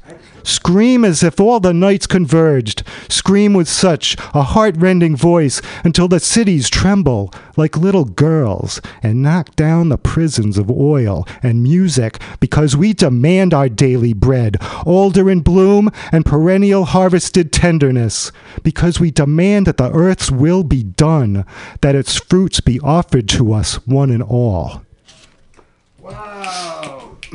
Thank you. That's amazing. And that, of course, is uh, Lorca. That originally came up uh, out of a book which you can find called L- Garcia Lorca in America. Poet in New York. When he spent, uh, when he Poet spent, in- he spent Poet a in few New years York. here, and then a whole book came out, including that Ode to New York. That was so well read there, Thank you. Blood Thank you. And uh, anyway, why don't you put some music on, if you will? I, And I have somebody can do out that. here. What? What you got? Yeah, We have an other performers who are waiting. Yeah, we, we have one other performer. Where is she? Okay. So I'm gonna- Singer, right? All right. Go tell her to get Yeah, go put on f- some go go check do that check it out. And meanwhile, watch the phone. What kind of music you got for us, Val? I don't know yet, to tell you the truth. Um, Tell us the truth. the truth is, I don't know. Um, I always tell the truth. I'm rather sincere. It's, that is true. Jack said the piece I did sounded like forced whimsy. Forced whimsy. Forced What whimsy. does that mean? I don't know, but I thought it sounded really neat. I told him that like I patterned the piece after Lurch from Addams Family, like when he when he plays the organ, and it's like Oh, that's yeah, his like only sure. outlet, you know. Oh, so he was like my musical inspiration for that. But That's cool. the um the person, the singer songwriter here, she sounds really good.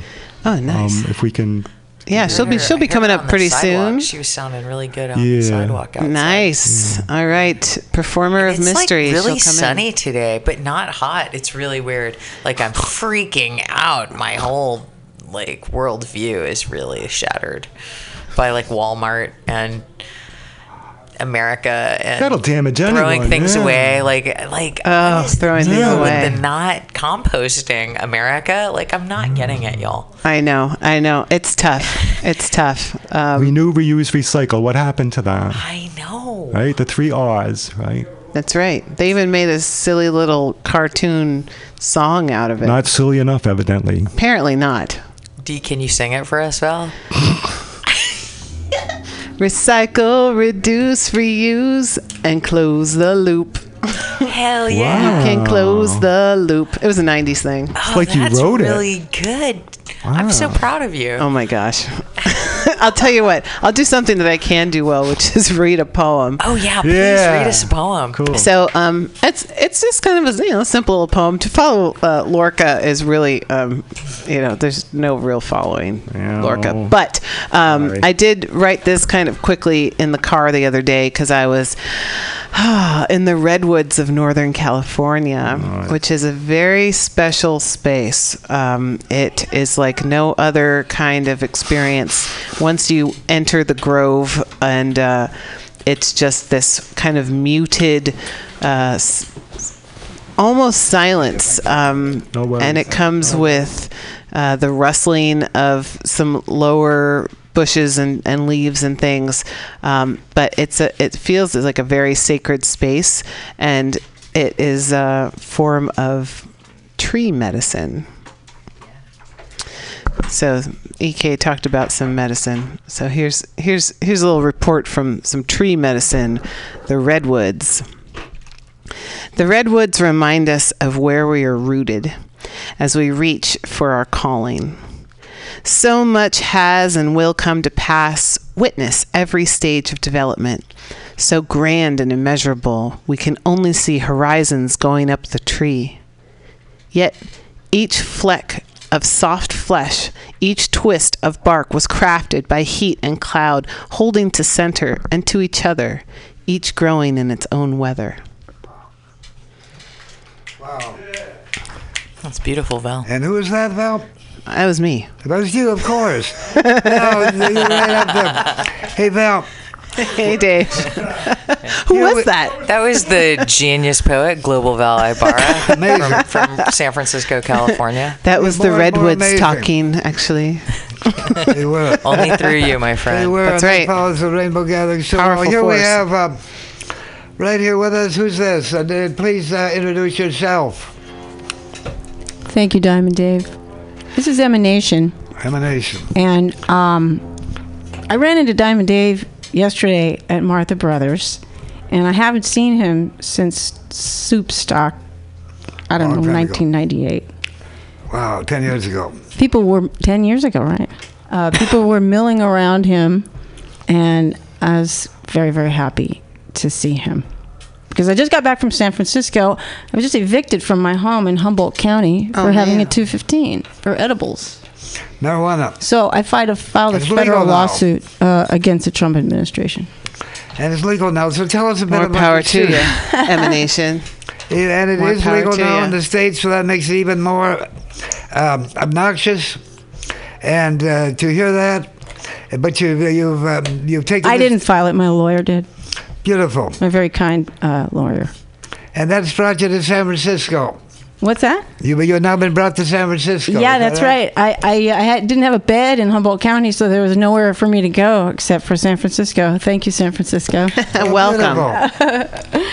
well, all right. so I'd love to, to, to do a song, well, or maybe two.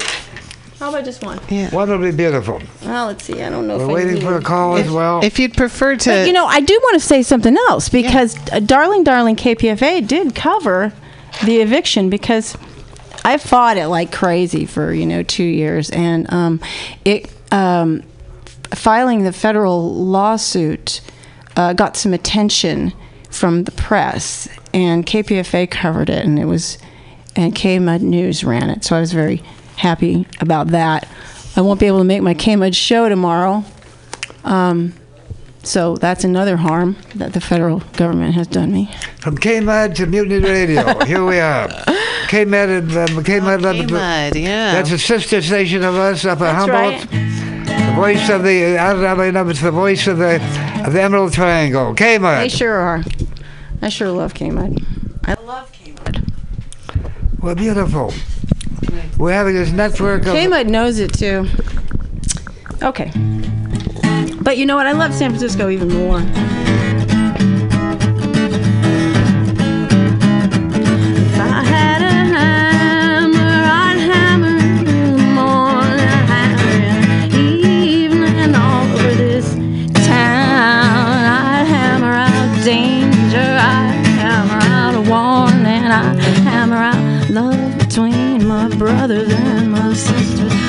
Over this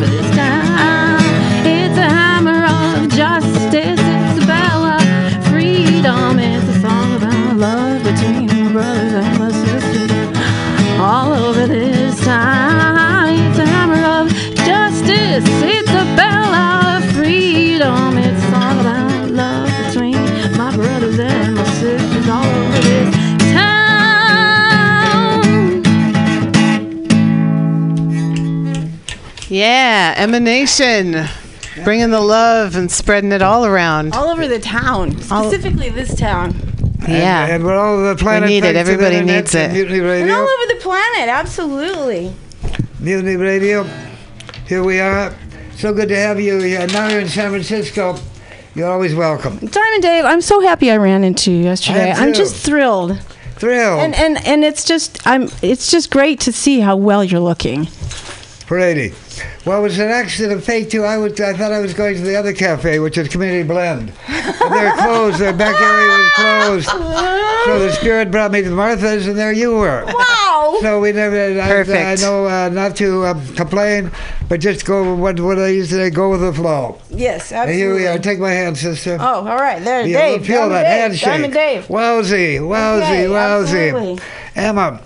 Well, now we got Bill has just come in. Yeah. He's gonna sit down at the piano. I know Bill with a guitar. He happens to be, but but we're gonna see a side of him, which I know. He's, I said, "Where's your guitar?" He said, "I think I'll play some piano today." What? Wow. So Bill, sit down. And uh, this is just uh, keeping it tight. We like to run a kind of tight shit. Hey, Bill, how you be? I'm, uh, I'd be just fine. Thank you, Dave. How are you doing? Well, I'm hurting a lot. Why don't want to get into it all. Oh, cheese good to and see you. crackers. And we've had a pretty good show today, haven't we, Val?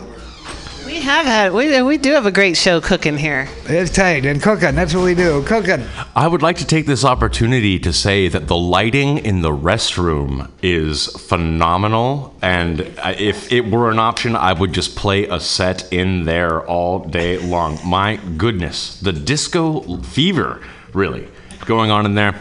Yeah, I try to time it so that I have to go to the bathroom before I leave the radio station on Fridays because it's really like an just an experience that is incomparable. Like it's amazing. Yeah, it really does a lot for our little dinky bathroom Maybe here. we should like It's actually so have people read in there. I, I did a little um, I did a little selfie video in there when I was wearing some trippy reflective sunglasses one time. Oh, my goodness. And that light's just going brrr, brrr, brrr, like it's it's really cool. Like it should be like on a loop or something. It's just bizarre. But yeah, so I love the bathroom. if you're out there, folks listening, Mutiny Radio has a bathroom and it's got this super cool multicolored disco light that's in there. Don't worry, it won't like t- trip you out too much. Like It won't it's bite not, I hard. don't. I don't think it's seizure inducing. I hope. No, but you'll still be able to take it's, care so- of business. it's softer than that. Take it's care much of softer business. than that. Uh, but the problem we have is you know, there's no piano in there. The piano's out here. Yeah, there's no And. Bill, you're sitting at the piano. Do you have something uh, something in mind you'd like to do? Um, you know, I'm just gonna, I'm just gonna feel it through. You know. Oh, they do that. That's the way we work around here. No doubt at all. For those of you playing at home, know that I don't play piano. But here I go.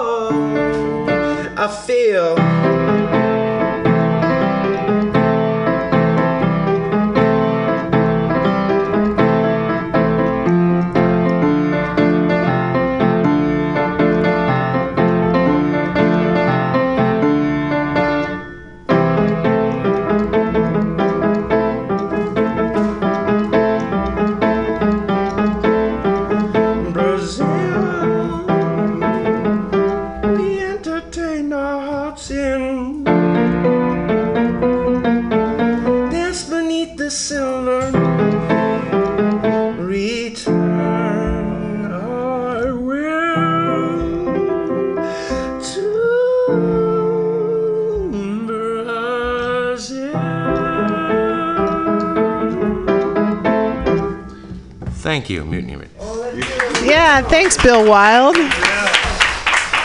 Ah, yes. That was a that was a great treat. Thank you for that. Thank you. Thank you kindly. You're too kind, really. What? So I recognize that song. Is do you know the name of that? Do you? Uh, Brazil. It's Brazil. And I couldn't tell you who wrote it. I know um, a great deal many artists have done uh, renditions, such as Frank Sinatra, Arcade Fire, and on and on. And uh, I really couldn't tell you who wrote it, but I'm sure someone did. I'm sure they did, Yeah. but you, you just uh, you just uh, brought it brought it to life for us here at Mutiny Radio. So thanks for doing that. Thank you so much. My pleasure. All right. Hey, Bill, I always well, you're always welcome to come back here through the summer. That's a good time to say it. We're on every other Friday, so come on through, people. We'll be doing it, and I think we've had a really good show today, Belle. It's been tight. It's been interesting, Mm-hmm. and it's been what we're about. It's true. Um, yeah. So as Diamond Dave said, we're doing a show every second and fourth Friday. So um, just to try to keep it even, um, so that we don't get off saying, "Did we do it last week?" or no. So second and fourth Fridays. Um, so today is August 10th. Um, so our next show will be August 24th. We're gonna have Ryan Casada in the studio. Ryan. He's gonna be doing a performance and an interview with us. Wow. Um, so a lot of a lot of cool things happening, of course, on the Common Thread Collective as usual. Um, a couple cool things, a, a couple announcements to make. Uh, tomorrow in San Francisco, it's going to be kind of a big day in San Francisco. Um, that new they call it the Salesforce Transit Center. I'm just going to call it the Transit Center. It's the park. They made this huge um, uh, outdoors uh, park that's on top of the transit center, the new Transbay Terminal. Um, I have to. I have to be honest with you. I had no idea that's what they were doing there. Uh, I've just been scoffing at it for years it, while it's been being built, and um, yeah, I don't care. I'll be honest. Um, and then I was like, "What the hell is this?" So it's like it's like the giant, like double football size field. It's a rooftop park, um, which is on top of the new transit center. So um, it's opening tomorrow. So Saturday, uh, the 11th, from 12 to to 4 p.m. It's free and open to the public. It's kind of its coming out party, if you will. Is it what? Terrifying. Is it terrifying? Yeah, like if you're afraid of heights, is it terrifying? I- Like, is I don't it a- think- like a I don't know. I don't know how well you can see over the edge um, at all, but it's a big park. So if you stay towards the center, I think you'll be okay. all right. But there is a in the middle of because it's basically it's designed. It was the old bus station. Yeah. Right. And and it was used to be a pretty like creepy place to go. Yeah. And then whatever. They've been working on it for a long time. Yeah. What's that? the Greyhound bus station. Oh yeah, the Greyhound bus station. When I first moved here and started residing here back in the day, they let homeless people sleep in there. Oh yeah. Yeah, and I was they were just closing it down like the first year I moved in here. I used to listen to it on a KGO radio. They used to comment Mm-hmm. and you know comment on that. It was kind of sad, you know. Yeah, there were definitely um like yeah, it, people were living in that building basically. Yeah. a being a public park, Yeah. but if you look into it, it's not public. Uh, I'm talking about Park and Rec San Francisco. It's connected somehow to the to the uh, bus station. Right, it's it might on the be top. public, but it's, uh, we certainly had nothing to do with the planning process. And Salesforce, do you know what Salesforce does? I don't know what Salesforce does, but it's a burgeoning private corporation. I'm sure it's And- nasty. I love you, Diamond Dave. So in fact, uh, well, let me tell you, the It's a business thing. It's a business There's a lot thing. of There's some money commodification in there. marketing. There's a lot of privatization here. They talk about public, but we'll see how public it is.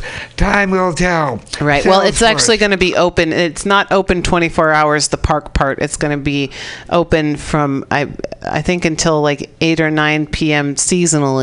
Hmm. Um, but um, yeah. So anyhow, Time tomorrow, if if you're interested and you want to go, you know, go to the debut of it, the big open house that's down there on Second and Howard, Second and Mission, um, and uh, you can Yeah, check out the whole the whole It's deal. Tell me how It's it a was. Yeah. I- Well, I'm- Describe it to me in detail, and, and I'll, I'll go. Is there an elevator ride involved? Well, Red he- you Bull. take there's the bus. Escalators and There's an escalator that like a magic apparently takes 50, 52 seconds to ride the escalator. that long? F it. It, yeah, it's high. It's a Yeah, high not business. as high as me, but art, that's a- uh, art that's high. I saw the artwork. Did you see that, Bill? That's Snoop I've seen Lion some high. pictures of it, but Yeah, you know, it's happening. So if you're in San Francisco and you want to, you know, check it out or be a part of something historic, uh, go. You Why know, would we wanna do go that? stroll through? Salesforce. Come on now. Salesforce. Can I? May I make a? It's fun to be involved. in. May I do a plug for the bookstore? Yes, please. Uh, we got Adobe Bookstore tomorrow night is having a zine reading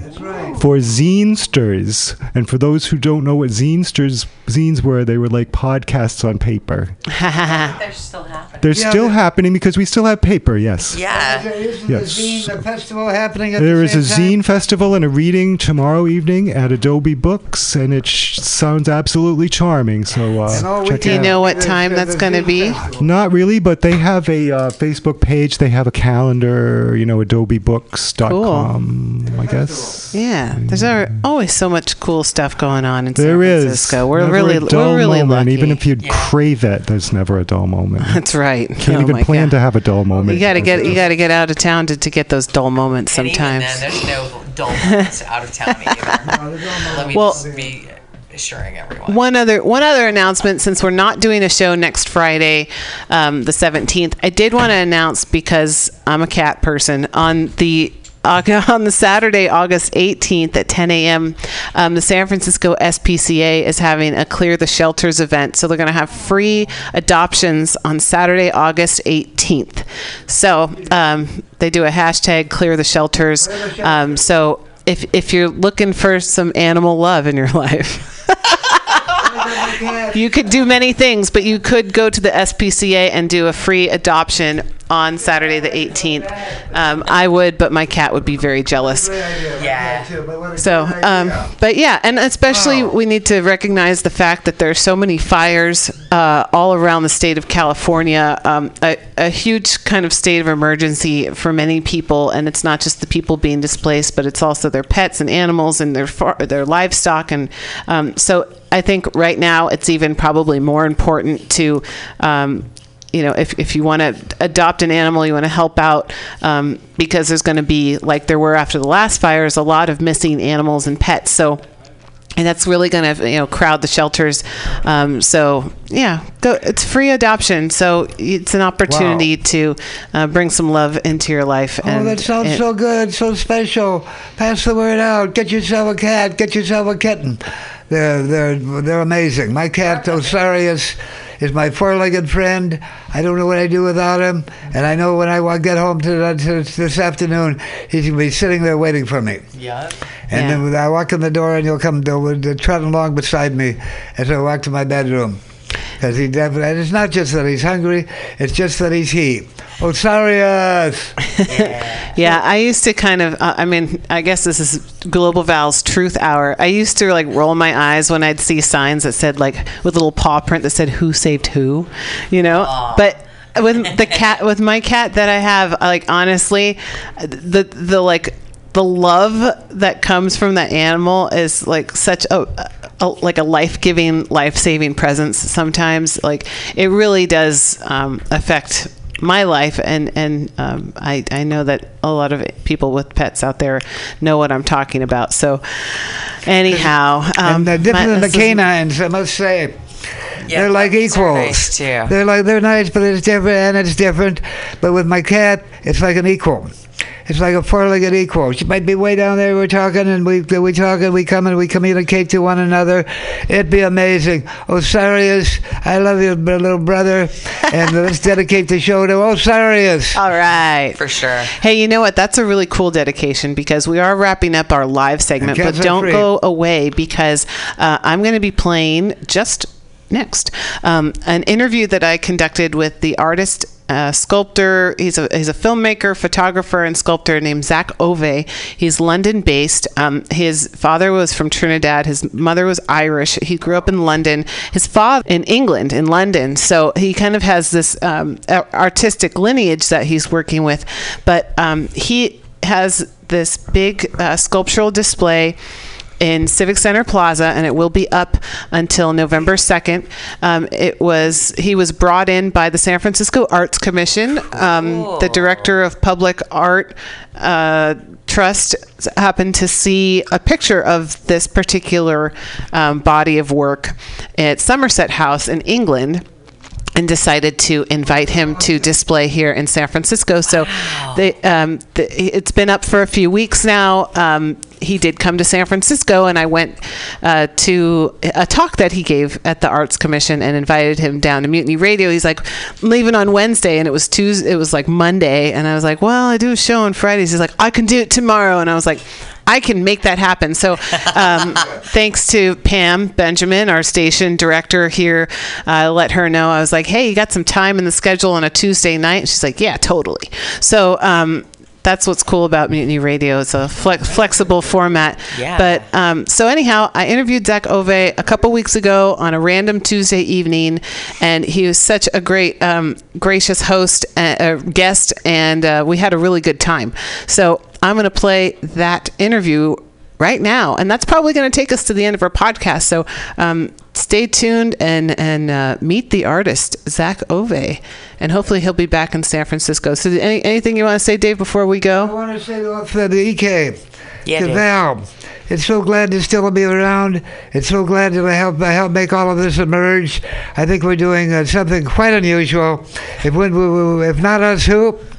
If not here, where? And if not now, when? When? So I love you, folks. To be continued. See you in a couple. We hear you.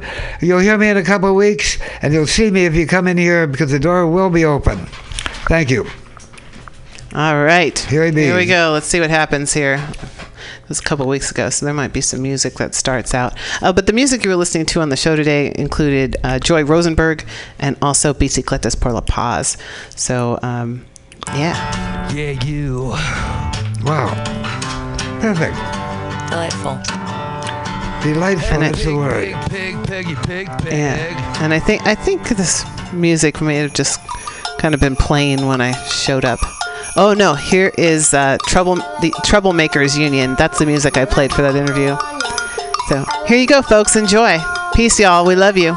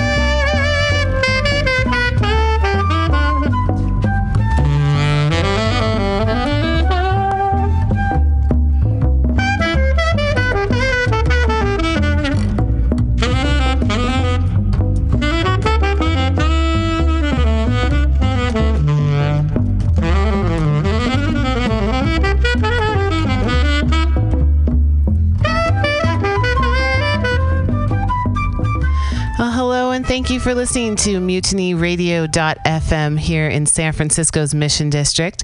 I'm Global Val. Thanks for tuning in. I'm usually not here on a Tuesday evening, but it's a it's a special kind of day here in San Francisco. Um, I'm really really happy to uh, bring in uh, a guest here today, Zak Ové, who is whose work is on display in the Civic Center Plaza from June until early November. Um, and you should definitely go out and check it out. The the San Francisco Arts Commission, um, with funding from the Office of Economic and Workforce Development, uh, in partnership with the Recreation and Park Department of San Francisco, um, have have brought this. Uh, installation into Civic Center Plaza, and um, really, really happy um, to have uh, Zak Ové in the studio of Mutiny Radio today. Welcome. Thank you so much. It's lovely to be here. Thank you very much, Val. Absolutely. Well, welcome to San Francisco, and um, and uh, thank you for bringing this this really amazing installation. It's called Invisible Men and the Masque of Blackness. Um, I, I noticed it. I, I saw it streaming around in social media, Uh-huh. you know, a few weeks ago, and I was really moved by it. And if you haven't seen it, because it's the radio and can't show you pictures quite yet, um, it is. Uh, there, there are 40 statues of um, these black m- figures, um, these men. Uh, their hands are up. But tell us, tell us about this because it, um, it how how did you uh, find inspiration for this particular um, work of art? Okay, so I was in London and we have uh, a diasporic art fair there called the 154 Art Fair. And that comes to a venue called Somerset House, which is on the River Thames right next to Waterloo Bridge. And years ago, that was the palace or the palatial home of King James and Queen Anne. Now, interestingly, I was invited to make a work of art specifically for that site. And specifically thinking about the diaspora of Africa and what art might have been prevalent to the spot, I tried to do some research on what had happened in the past there. And I came to the realization that the last work that had, uh, last artwork that was made for that spot had been made in some. Uh, 1605 by Queen Anne, who was married to King James.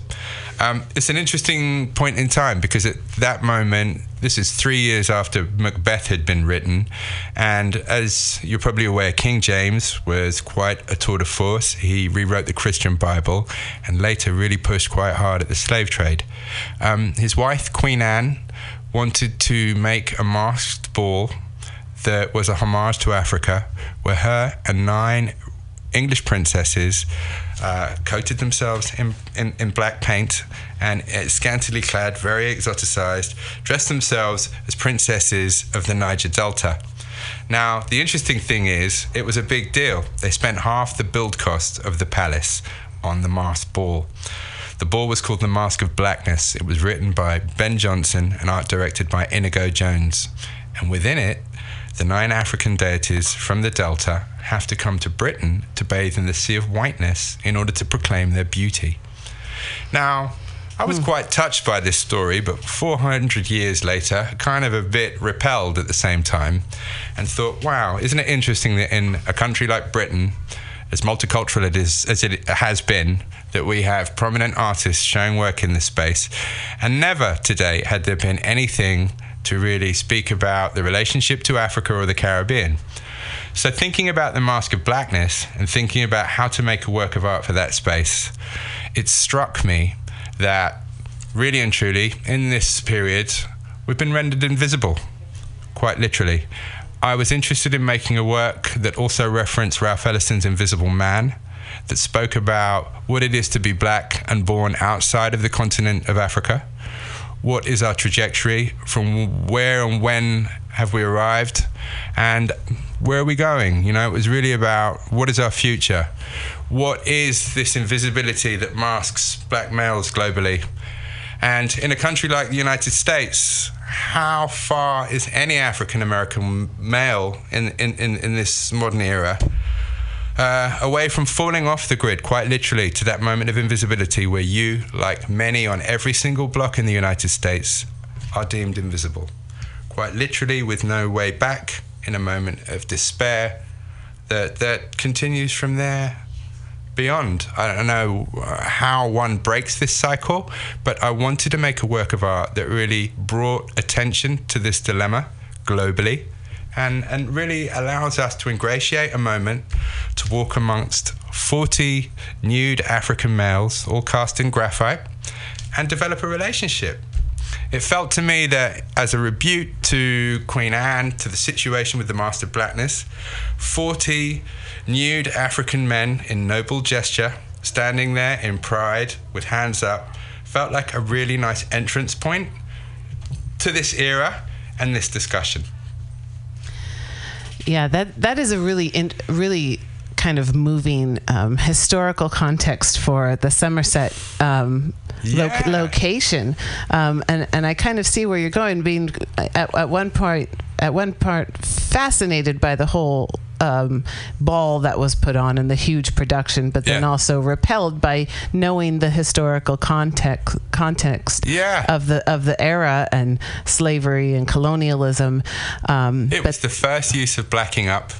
And from this point on, we kind of know historically that King James was very responsible for creating a separation between, if you like, the culture of African people and Europeans to create a situation where Africa could be deemed profitable through the slave trade. So this was a moment of embrace before departure of hmm. sorts, right? It was also distorted in its profiling. And I was interested in trying to redress an imbalance. I think the same thing in context to the United States right now is very interesting, and how this particular work of art now has a new backstory. And the backstory projected onto these works is the African American experience to date. Um, what's fascinating to me is how now the gesticulation of the pieces refers, uh, if you like, makes reference in a way to Black Lives Matter, but more importantly, to the drastic situation that's occurring in the United States with how young black males are being treated by the police and by other institutions. Yeah, absolutely. What that was kind of my initial, I guess, my American perspective uh, is when I saw all of these black male figures with their hands up, on, you know, to their sides. It immediately made me think of "Hands Up, Don't Shoot" and all of the the um, the ire that has come um, out of you know Ferguson and um, Absolutely. and, and cities across the country, um, even here in San Francisco, where we have this massive problem of, um, like you said, there's an imbalance, um, but there's definitely the imbalance of justice in, in this country, and we see impunity when uh, police officers will shoot um, an African American male or female, um, and and and not suffer any consequences from it, and and to have. Uh, you know the the conversation in this country being so heated at this point, um, I think it's a really uh, it's a very striking piece of, of, of public art to have here in San Francisco, especially as we've just recently sworn in our, our first African American female mayor of San Francisco. Well, I have to say, I was quite uh, happily amazed to see this take place. Um, when we began this discussion for the works to be installed here, your last mayor was still in office. Uh, it's very sad that uh, the, the the drastic way he, he left us, but I do think it, it is it quite a, an unusual situation for us to have installed this this incredible work in front of City Hall days before uh, Miss London Breed's inauguration. Um, it, for me, this was a massive honour to have the timing so perfect that these uh, befitting works of art would be there uh, in stature outside the gates, awaiting her arrival. Kind of. So I was really thrilled that this was able to happen. You know, for me, this was really special. It is. It is. I mean, obviously, with art, you can. It evokes different things from different people, and you can interpret it in different ways. And, and the way that you put it, of kind of like they were there to kind of welcome her, almost like a an honor guard of sorts, or um, just you know, just these figures that were Yeah. that were already there um, in in City Hall or Civic Center, rather. I kind of hope that, regardless of the backstory, that the works themselves are very engaging. They stand at seven foot high. Um, eh, what I'm excited by is they're tactile. They're inviting.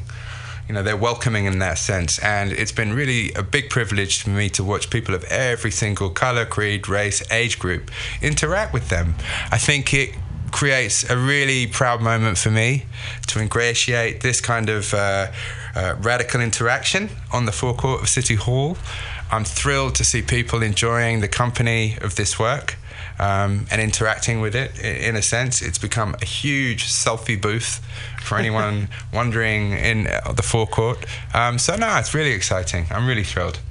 It's true. I I caught part of the uh, dedication last Thursday because they have the Civic Center Commons, um, and they had a, a special dedication last week. Yeah, that's um, right. And I was there with some some uh, friends, and they had uh, a, a three year old, little three year old girl who was running around amongst them and stopping and looking up and smiling and touching it and grabbing it and like you know really really having that interactive play Yeah. with with you know just one of these figures and there's 40 of them Absolutely, yeah. No, I'm, I'm, I'm very happy that that's able to happen in that way. I think it allows uh, people from all sorts of backgrounds to, to, to feel a situation that they may be feeling is at at a distance from them. Um, any work of art that brings us together, that creates a community from a divided uh, series of situations is something of empowerment for me. Um, I hope that this work gets to travel across the United States post this moment and really speak about this situation nationally, if you like. Um, I'm hoping also that this work is invited to other situations where maybe other works like this haven't been before.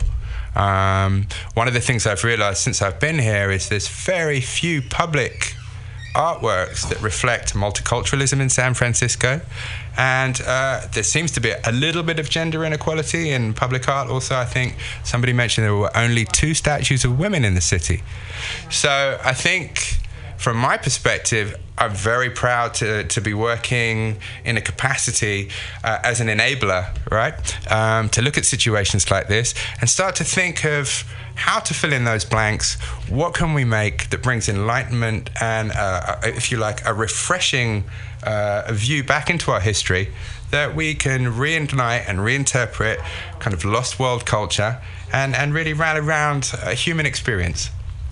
Well i really appreciate that and i thank you for all of that because i feel you, Val. I feel like the um, the the current cultural context of the United States, uh, the, you know, there's a there's part of it that moves further and further away from the rest of the world. Yeah, I agree. You know, uh, of course, But I think that disparity is happening globally. It's not just something that's here in the United States. We feel that in the same way in the United Kingdom with Brexit Mhm. and our current Prime Minister who's taken office, that this isn't what we wanted. This isn't what we elected in that sense. And, uh, but yet, like yourselves, we're here grinning and bearing an experience that hopefully uh, can, together we can move beyond. So I think through art and through discourse and through conversation, how do we come together to change our current situations and really, you know, take the situation back into the hands of the people? I couldn't agree with you more, Zak. Um, you know, I, I feel I've had I feel like I've had this con a similar conversation almost every day for the past few days with with with various folks about how, in, if you if you talk to the majority of just the people, you know, whether they be the people of the United States, the people of Russia, the people that you you know it, of Cambodia, wherever you may be across the world, people really want the same things. They Yeah. want they want you know peace in their in their families. They want access to clean water, good food, and some sort of a pleasant life. And I and that is the majority. And I I, I appreciate that. Um, you know. This the Invisible Man in the Masque of Blackness that's come to San Francisco, which is um, noted as the first time that an artist of African descent has had a major temporary art installation in Civic Center. Well, I was quite surprised by that, honoured at the same time, but obviously, given I was the as well. history of all the great art makers of colour in the United States, I was quite shocked that none had been recognised prior for this position. Um, so, humbly, I try to do my best work in this moment in full recognition of the situation. Well, I think it's excellent to bring the, the international conversation um, in, in, in, into town, Well, into I'm the also city. so to very excited to be able to arrive at this platform and also to be able to share this experience with local people. For me, this is a great opportunity. You know, it's something that I've dreamed about for years, and I'm thankful, so thankful to San Francisco's public office for making this happen. Yeah, I believe it was the director of Public Art Trust, who uh, Jill Manton, who yeah, that's right. who Who saw reached the out to me and found this work in London completely by herself and decided that she wanted to champion this moment um, in light of the fact that you're about to take down the pioneer monuments. So she was also looking at a work, an installation work that felt in its redress uh, something that gave back to your, your black community here a sense of pride and a sense of nobility. Well, I, I I appreciate it. I hope a lot of other folks are appreciating it as well. Thank you very much. I have to say, I'm thrilled with how the installation looks in situ. It fits so perfectly in its setting. I hope it can stay there for a long time to come, and I hope that everybody gets the chance to see it. I really do. Thank you for having me here. Absolutely. So, uh, The Invisible Man and the Masque of Blackness will be on display in Civic Center Plaza until, I believe, November 2nd.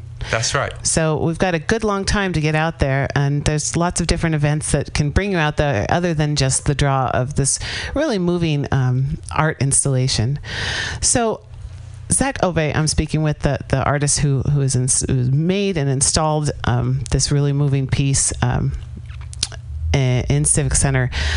Let's back it up a little bit Uh-huh. because uh, you know we kind of jumped right into what, what's going on right now. But Yeah. your your artistic background, I mean, you're f- you're from London. Yeah, that's right. Um, but you come from uh, a, a mix of of backgrounds. Your father was a, I was come an from artist. an Irish Caribbean family in that sense. My mother was Irish, my father is from Trinidad. He had come over with the Windrush generation in the early 60s and stepped to prominence in Britain as the first black filmmaker and one of the first black documenters of uh, the British black scene with photography. Um, he had made a number of pioneering films early on in his career that spoke very prominently about what it was to be black and British post the experience of the Caribbean. Um, within those titles, some of the great works were films like Baldwin's Nigger, which was an investigation, uh, if you like, a conversation with Dick Gregory and James Baldwin in London in 1967 with a Caribbean and African audience, um, exchanging their frustrations across the seas, if you like, the transatlantic situation between America and Europe in that moment.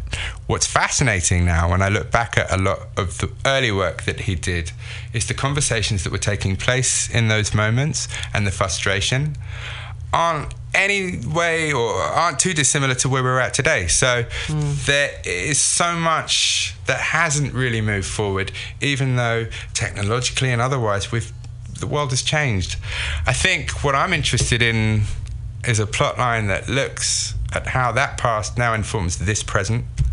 Um, how we look back at, in anger often, at situations that we feel haven't been addressed. And I think really now, with the current government, the current situations that we're facing, art really needs to speak about socialism and social practice, how we become a better community and build a better society.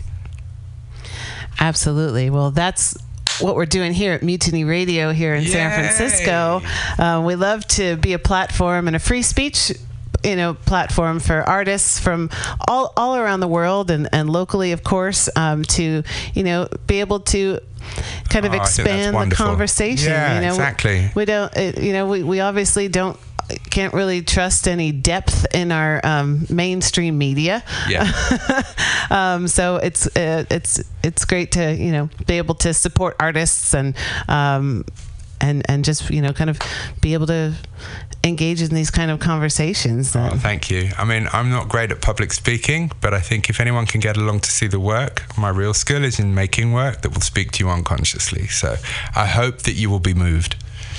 Well, I wanted to ask you about some of your other work because I, I went to the Arts Commission um, event last night where you were presenting some of your other work. Yeah, that's right. Um, but one of the things that, that you've been working with is crochet work. That's right. And you talked about um, a group of Syrian women that you've been working with on, on a specific project. So could you tell talk about that? Because I really think that that's important it was to an talk about. interesting I never expected to be working with crochet, but a few years back, I was asked to make two works for the British Museum, and the works needed to speak about the relationship between Africa and the Caribbean.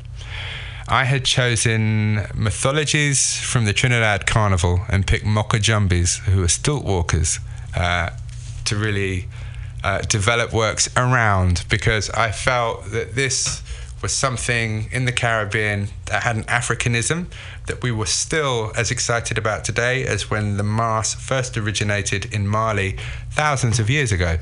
Um, the headpiece for the male of the two, I had used doilies, crocheted doilies, to really define something that felt Caribbean away from the Africanism of the other piece.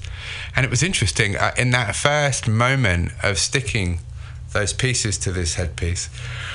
I was kind of just drawn by the substance of what crochet was and how it was developed by women, often in very straight laced marital worlds, uh, marital societies, in all sorts of different countries and situations across the Caribbean, South America, Eastern Europe, who used the crocheting of doilies as a kind of artistic practice away from the constraints of their marriages and their, their, their you know, mothering children, etc. And what I discovered was is often in repressed households, this moment was was uh, uh, if you like a freedom to to experiment, to be free, to to play with bright colors. So I kind of deemed my work with crochet granny psychedelia, and I like how it gave women in this moment a sense of freedom that was otherwise under restraint. Um, en masse, working with these objects of color and circles, it took it somewhere else. Suddenly, this work started to scream Whereas I guess as one piece on a coffee table in a very prized front room, it spoke of different values. I was interested in the amassing of this experience, almost like a thousand grandmothers who come mm. together to be free, to be bright, to be psychedelic. And I quite liked it. I found that an exciting way to make abstract work that spoke, if you like, unconsciously and viscerally, that seems to, to, to cut you know that that just grabs you, and uh, the effect has been amazing. Um, it's been some of the most important work I've done to date in terms of how it's reached people. Um, it's it's binding to women and uh, to men alike. It speaks about old world values. People have a relationship because they recognize in those works a sense of nostalgia, a sense of their own childhood and I guess idyllically a sense of color and expanse. You know, so uh, it's interesting. Yeah, it's almost like you, you've you've taken all these different um, pieces and put them together like Yeah. like like a quilt. How well, how it's mem- how describing it on radio, isn't it? Without It the image It is. actually bind this. Okay, imagine everybody a, a, a large wall kind of covered with um, psychedelic colored um, crocheted doilies that have been massed together into various shapes, and they're kind of it, it's it's almost. Um, well, it's psychedelic, and it's like you said, but it's almost kind of the, a futuristic kind of look to it from afar, from what the from the photos I've seen. you. But but it actually, you know, like you're saying, it's it's really a throwback to old world and to old practices. I mean, I know that you know my grandmother did, you know, my great grandmother did all these needle points and things, but that's something that in the modern world, you know, often people leave behind and they they don't inherit those traditions anymore. Well, you know, it's interesting that you come to that. I think that's a major part of my practice as an artist. I began making art after documenting the Trinidad Carnival year in, year out. And I kind of became jealous of the people making the work, but something else took place in that moment. I realized that the carnival in Trinidad had been a process of emancipation for its people. Um, it had been the road to freedom through a colonial oppression, where suddenly, in this moment of combined imaginative forces, people realized we don't need to be duped. We no longer need to be under the restraint of mind control that, that, that our colonial masters under the whip have put into place. So suddenly, through costume and exaltation, people realized, look, we can be anything, right? If you dare to dream, if you dare to be to believe in your imagination, it will take you anywhere, quite literally. So what was interesting was the independence movement began in the performance art of the carnival on the street. This led through to the independence of Trinidad because people realized they'll never win a war like that with guns. They were overpowered. So it was interesting to me that performance art led to, if you like, quite literally the emancipation of the people of the island. Wow. So what I was interested in was how this old world culture and the mythologies that were developed within it, how do we keep them alive? Now you noticed the statues, but we didn't talk about the use of graphite. And I had used graphite in particular as a future world black in that sense. It's a very uh, smooth material with great resonance. It shimmers in the sunlight. Uh, graphite was used as pencils and the first art tools thousands of years ago, but it's now used in, in, in all kinds of computer technology and casings for flights and planes and all sorts of stuff. I wanted to remove the experience of ebony wood from African statue making because I also felt like there was a backstory put onto that that, that spoke about a naivety, which spoke about an Africa that I don't feel is real in its outlining of the continent.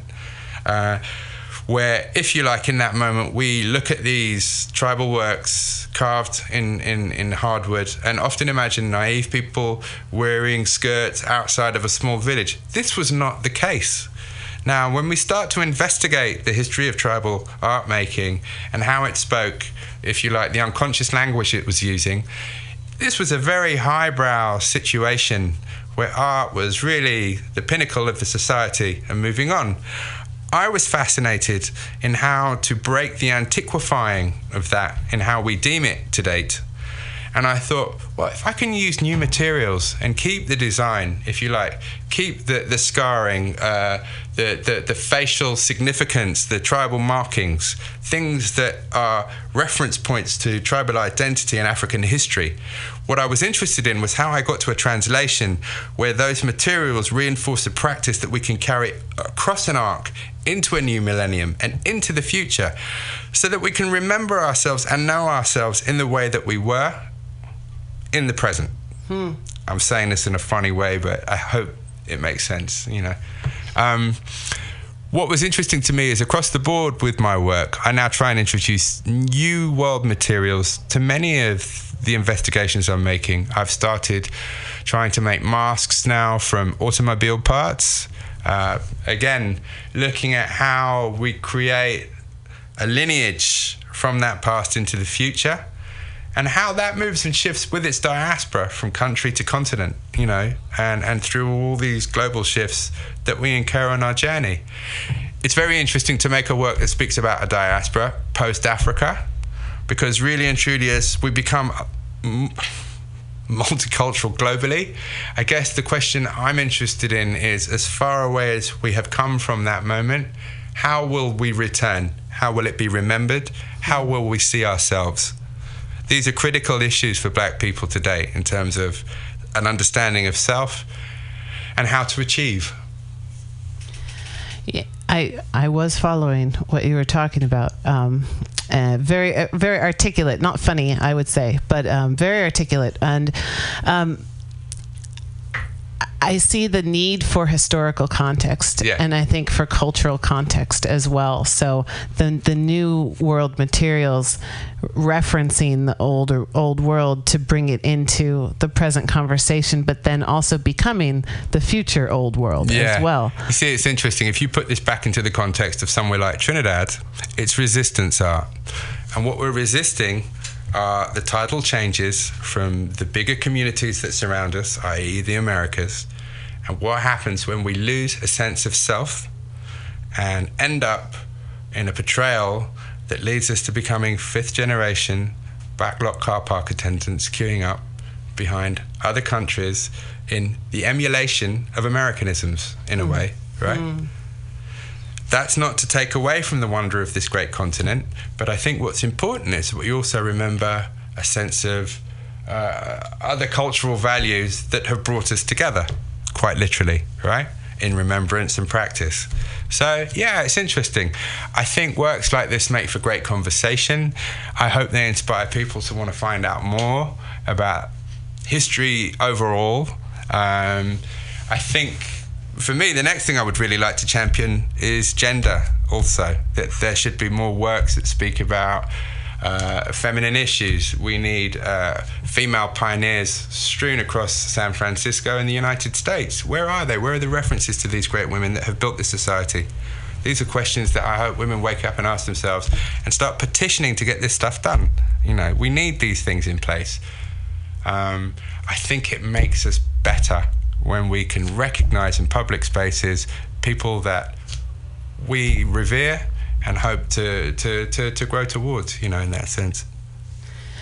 Well, Zak Ové, I really, really appreciate your being here at Mutiny Radio, coming to San Francisco to bring this really uh, important installation to Civic Center so that so many people can enjoy, not just locals, but people from around the world who who, who visit this this city um, looking for, uh, you know, various, um, you know, flavors and tastes of, of, of culture and history and things. Uh, and I, I agree, we, we definitely need to look at um, how we can have more um, inclusive art. Absolutely, yeah. I think it's so important.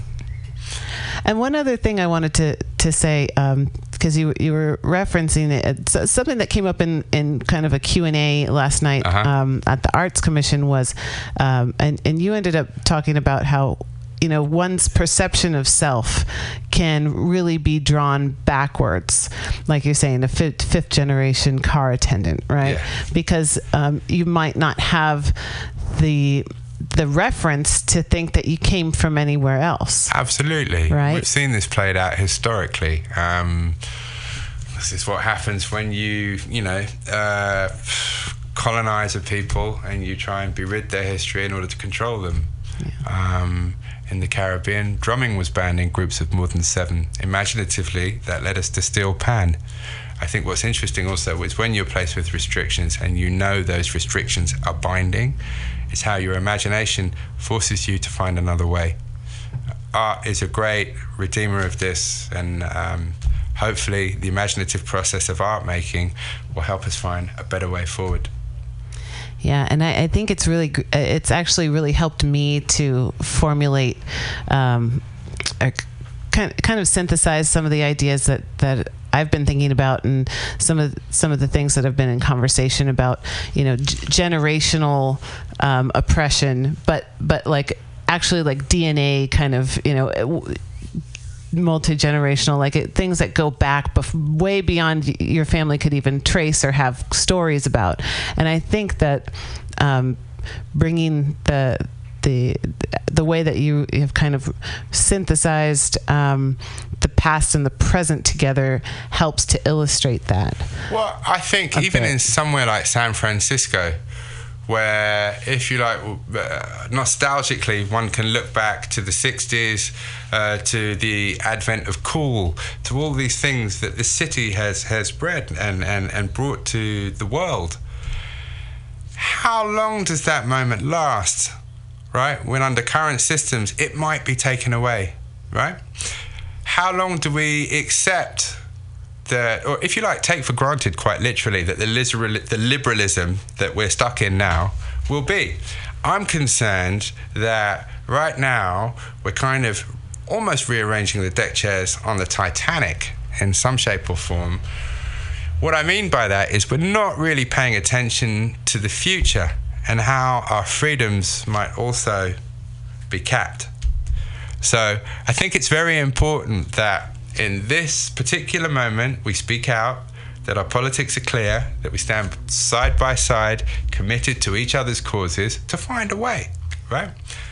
As you and I both know, we're all being held to ransom globally by governments that we don't feel were justified in, in, in, in, in how they came to office. And uh, it's our job as a people to redress that imbalance. Absolutely. I, I, I agree wholeheartedly on, on that point for sure. Um, and I, I, I like the, um, I, I'm inspired by the, um, the history of, that you shared about how resistance can come from the arts and can come uh, from the creativity um, because you know not that we, we don't need to take up arms to try to fight the global powers that that you know make and manufacture and sell arms around the world Right. but we can do it from our artistic communities we can do it from our own human creativity um, and like you said with with the carnival in Trinidad Yeah. a way to actually move towards emancipation Absolutely. And I think with current situations um, where we're living under the kind of turmoil that we're in, there have never ever been better circumstances to make great work that speak about injustice and equality. well Zak Ové thank you so much for being my guest here on Mutiny oh, Radio Oh, thank you. And thank you to all the mutineers out there. I'm very proud to be here. Pirate radio is, is something that we feel very strongly about in Britain. It's given us uh, uh, great moments for discussions like this, and I'm really thrilled to be here. Thank you very much, Val. Absolutely. Well, you're always welcome here at Mutiny Radio, and um, Found a home. you have, you absolutely have. You're welcome anytime to to come be a part of this. And if you're listening around the world, um, you can be too. We're here in the Mission District of San Francisco, Yay! right on the corner of 21st and Florida Streets. Uh, People's people. that's right. And we're streaming around the planet on mutinyradio.fm. I'm Global Val Ibera. Thank you so much for tuning in on this uh, afternoon. And um, this this show will be rebroadcast most likely this Friday um, during the Common Thread Collective, which airs every Friday from 3 to 6 uh, right here on mutinyradio.fm. Uh, the podcast will also be available on the website as well, and you can find it on iTunes as a free podcast. So we're all over the place, and um, we're happy to be be uh, here for you. So thank you for tuning in. I'm going to play a little music here from the Troublemakers Union. All right, let me just say big up Global Val. Boop, boop, boop, boop, boop. right on, Zak Ové. Thanks for being here, and thank you to the San Francisco Arts Commission for for bringing this uh, work, Invisible Man and the Masque of Yeah, Blackness. and thank you, John Manton, and your wonderful team. I'm so pleased to be here, and thank you, mutineers. All right, we'll play some music, and if we have more to say, we will right after this.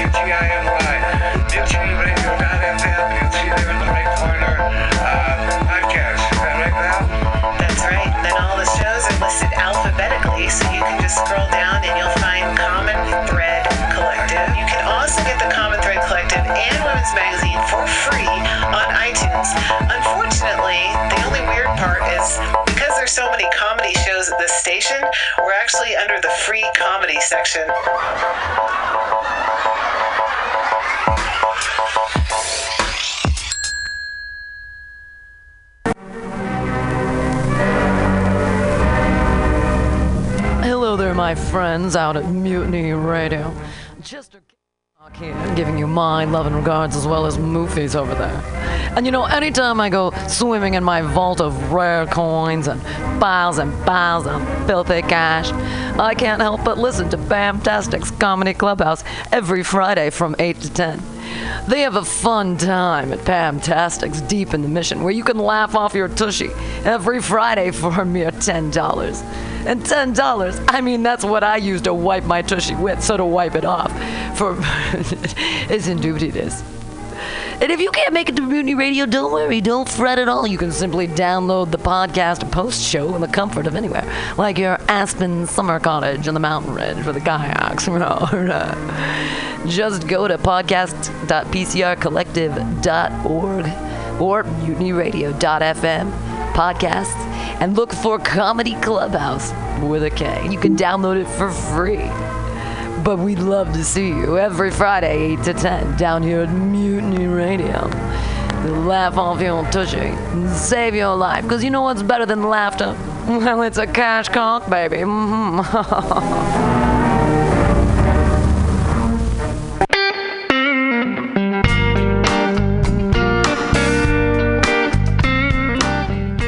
guys, how's it going? Pretty great, I'm sure. Um, we have a little announcement for you. A PSA of sorts. Yes. Uh, listen to Cowards every 10 a.m. to 11 on Mutiny Radio. On Fridays. Yay! For some sweet, scared storytelling. Please do it. We need you. so badly. Yes. Okay. Goodbye. Goodbye. And all the kissing is kissing. Is flat black plastic? Ain't no sunshine when she's gone. It's not warm when she's away. Ain't no sunshine when she's gone. She's always gone too long. Anytime she goes away. Wonder this time where she's gone. Wonder if she's gone to stay. Ain't no sunshine when she's gone. And this house just ain't no home. Anytime she goes away.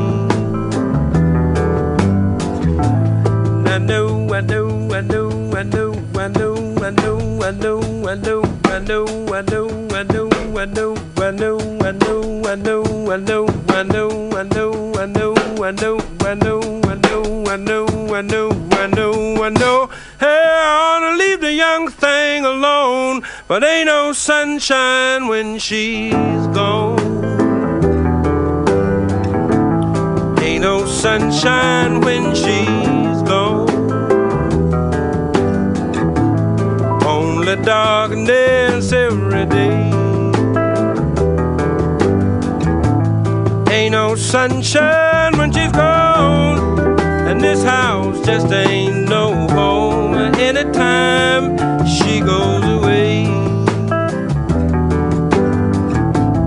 Anytime she goes away.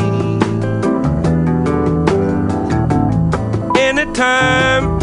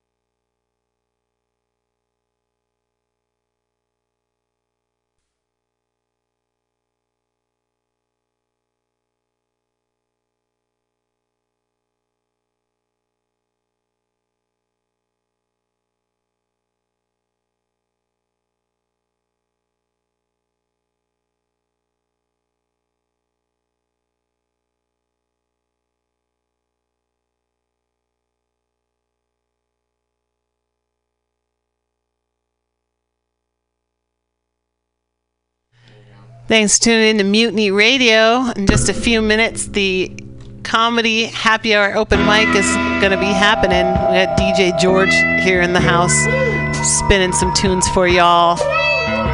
Remember Common Thread Collective and Women's Magazine will be back not next week, but the week after. That's right, August 24th, the fourth Friday. So, second and fourth Fridays, don't get confused. There's a fifth one in there somewhere, too. We're not going to be here for that. Just second and fourth, trying to keep it even in an oddball kind of situation.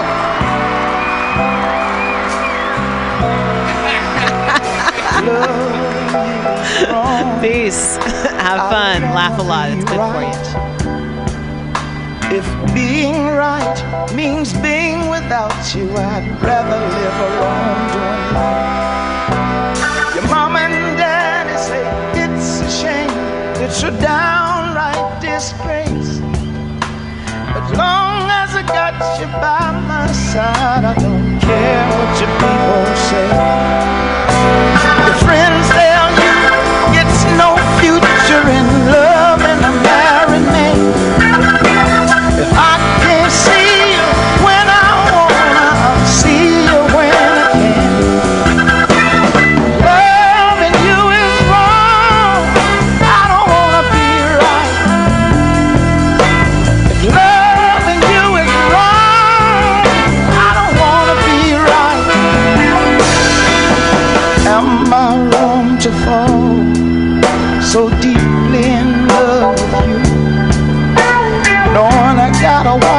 two little children depending on me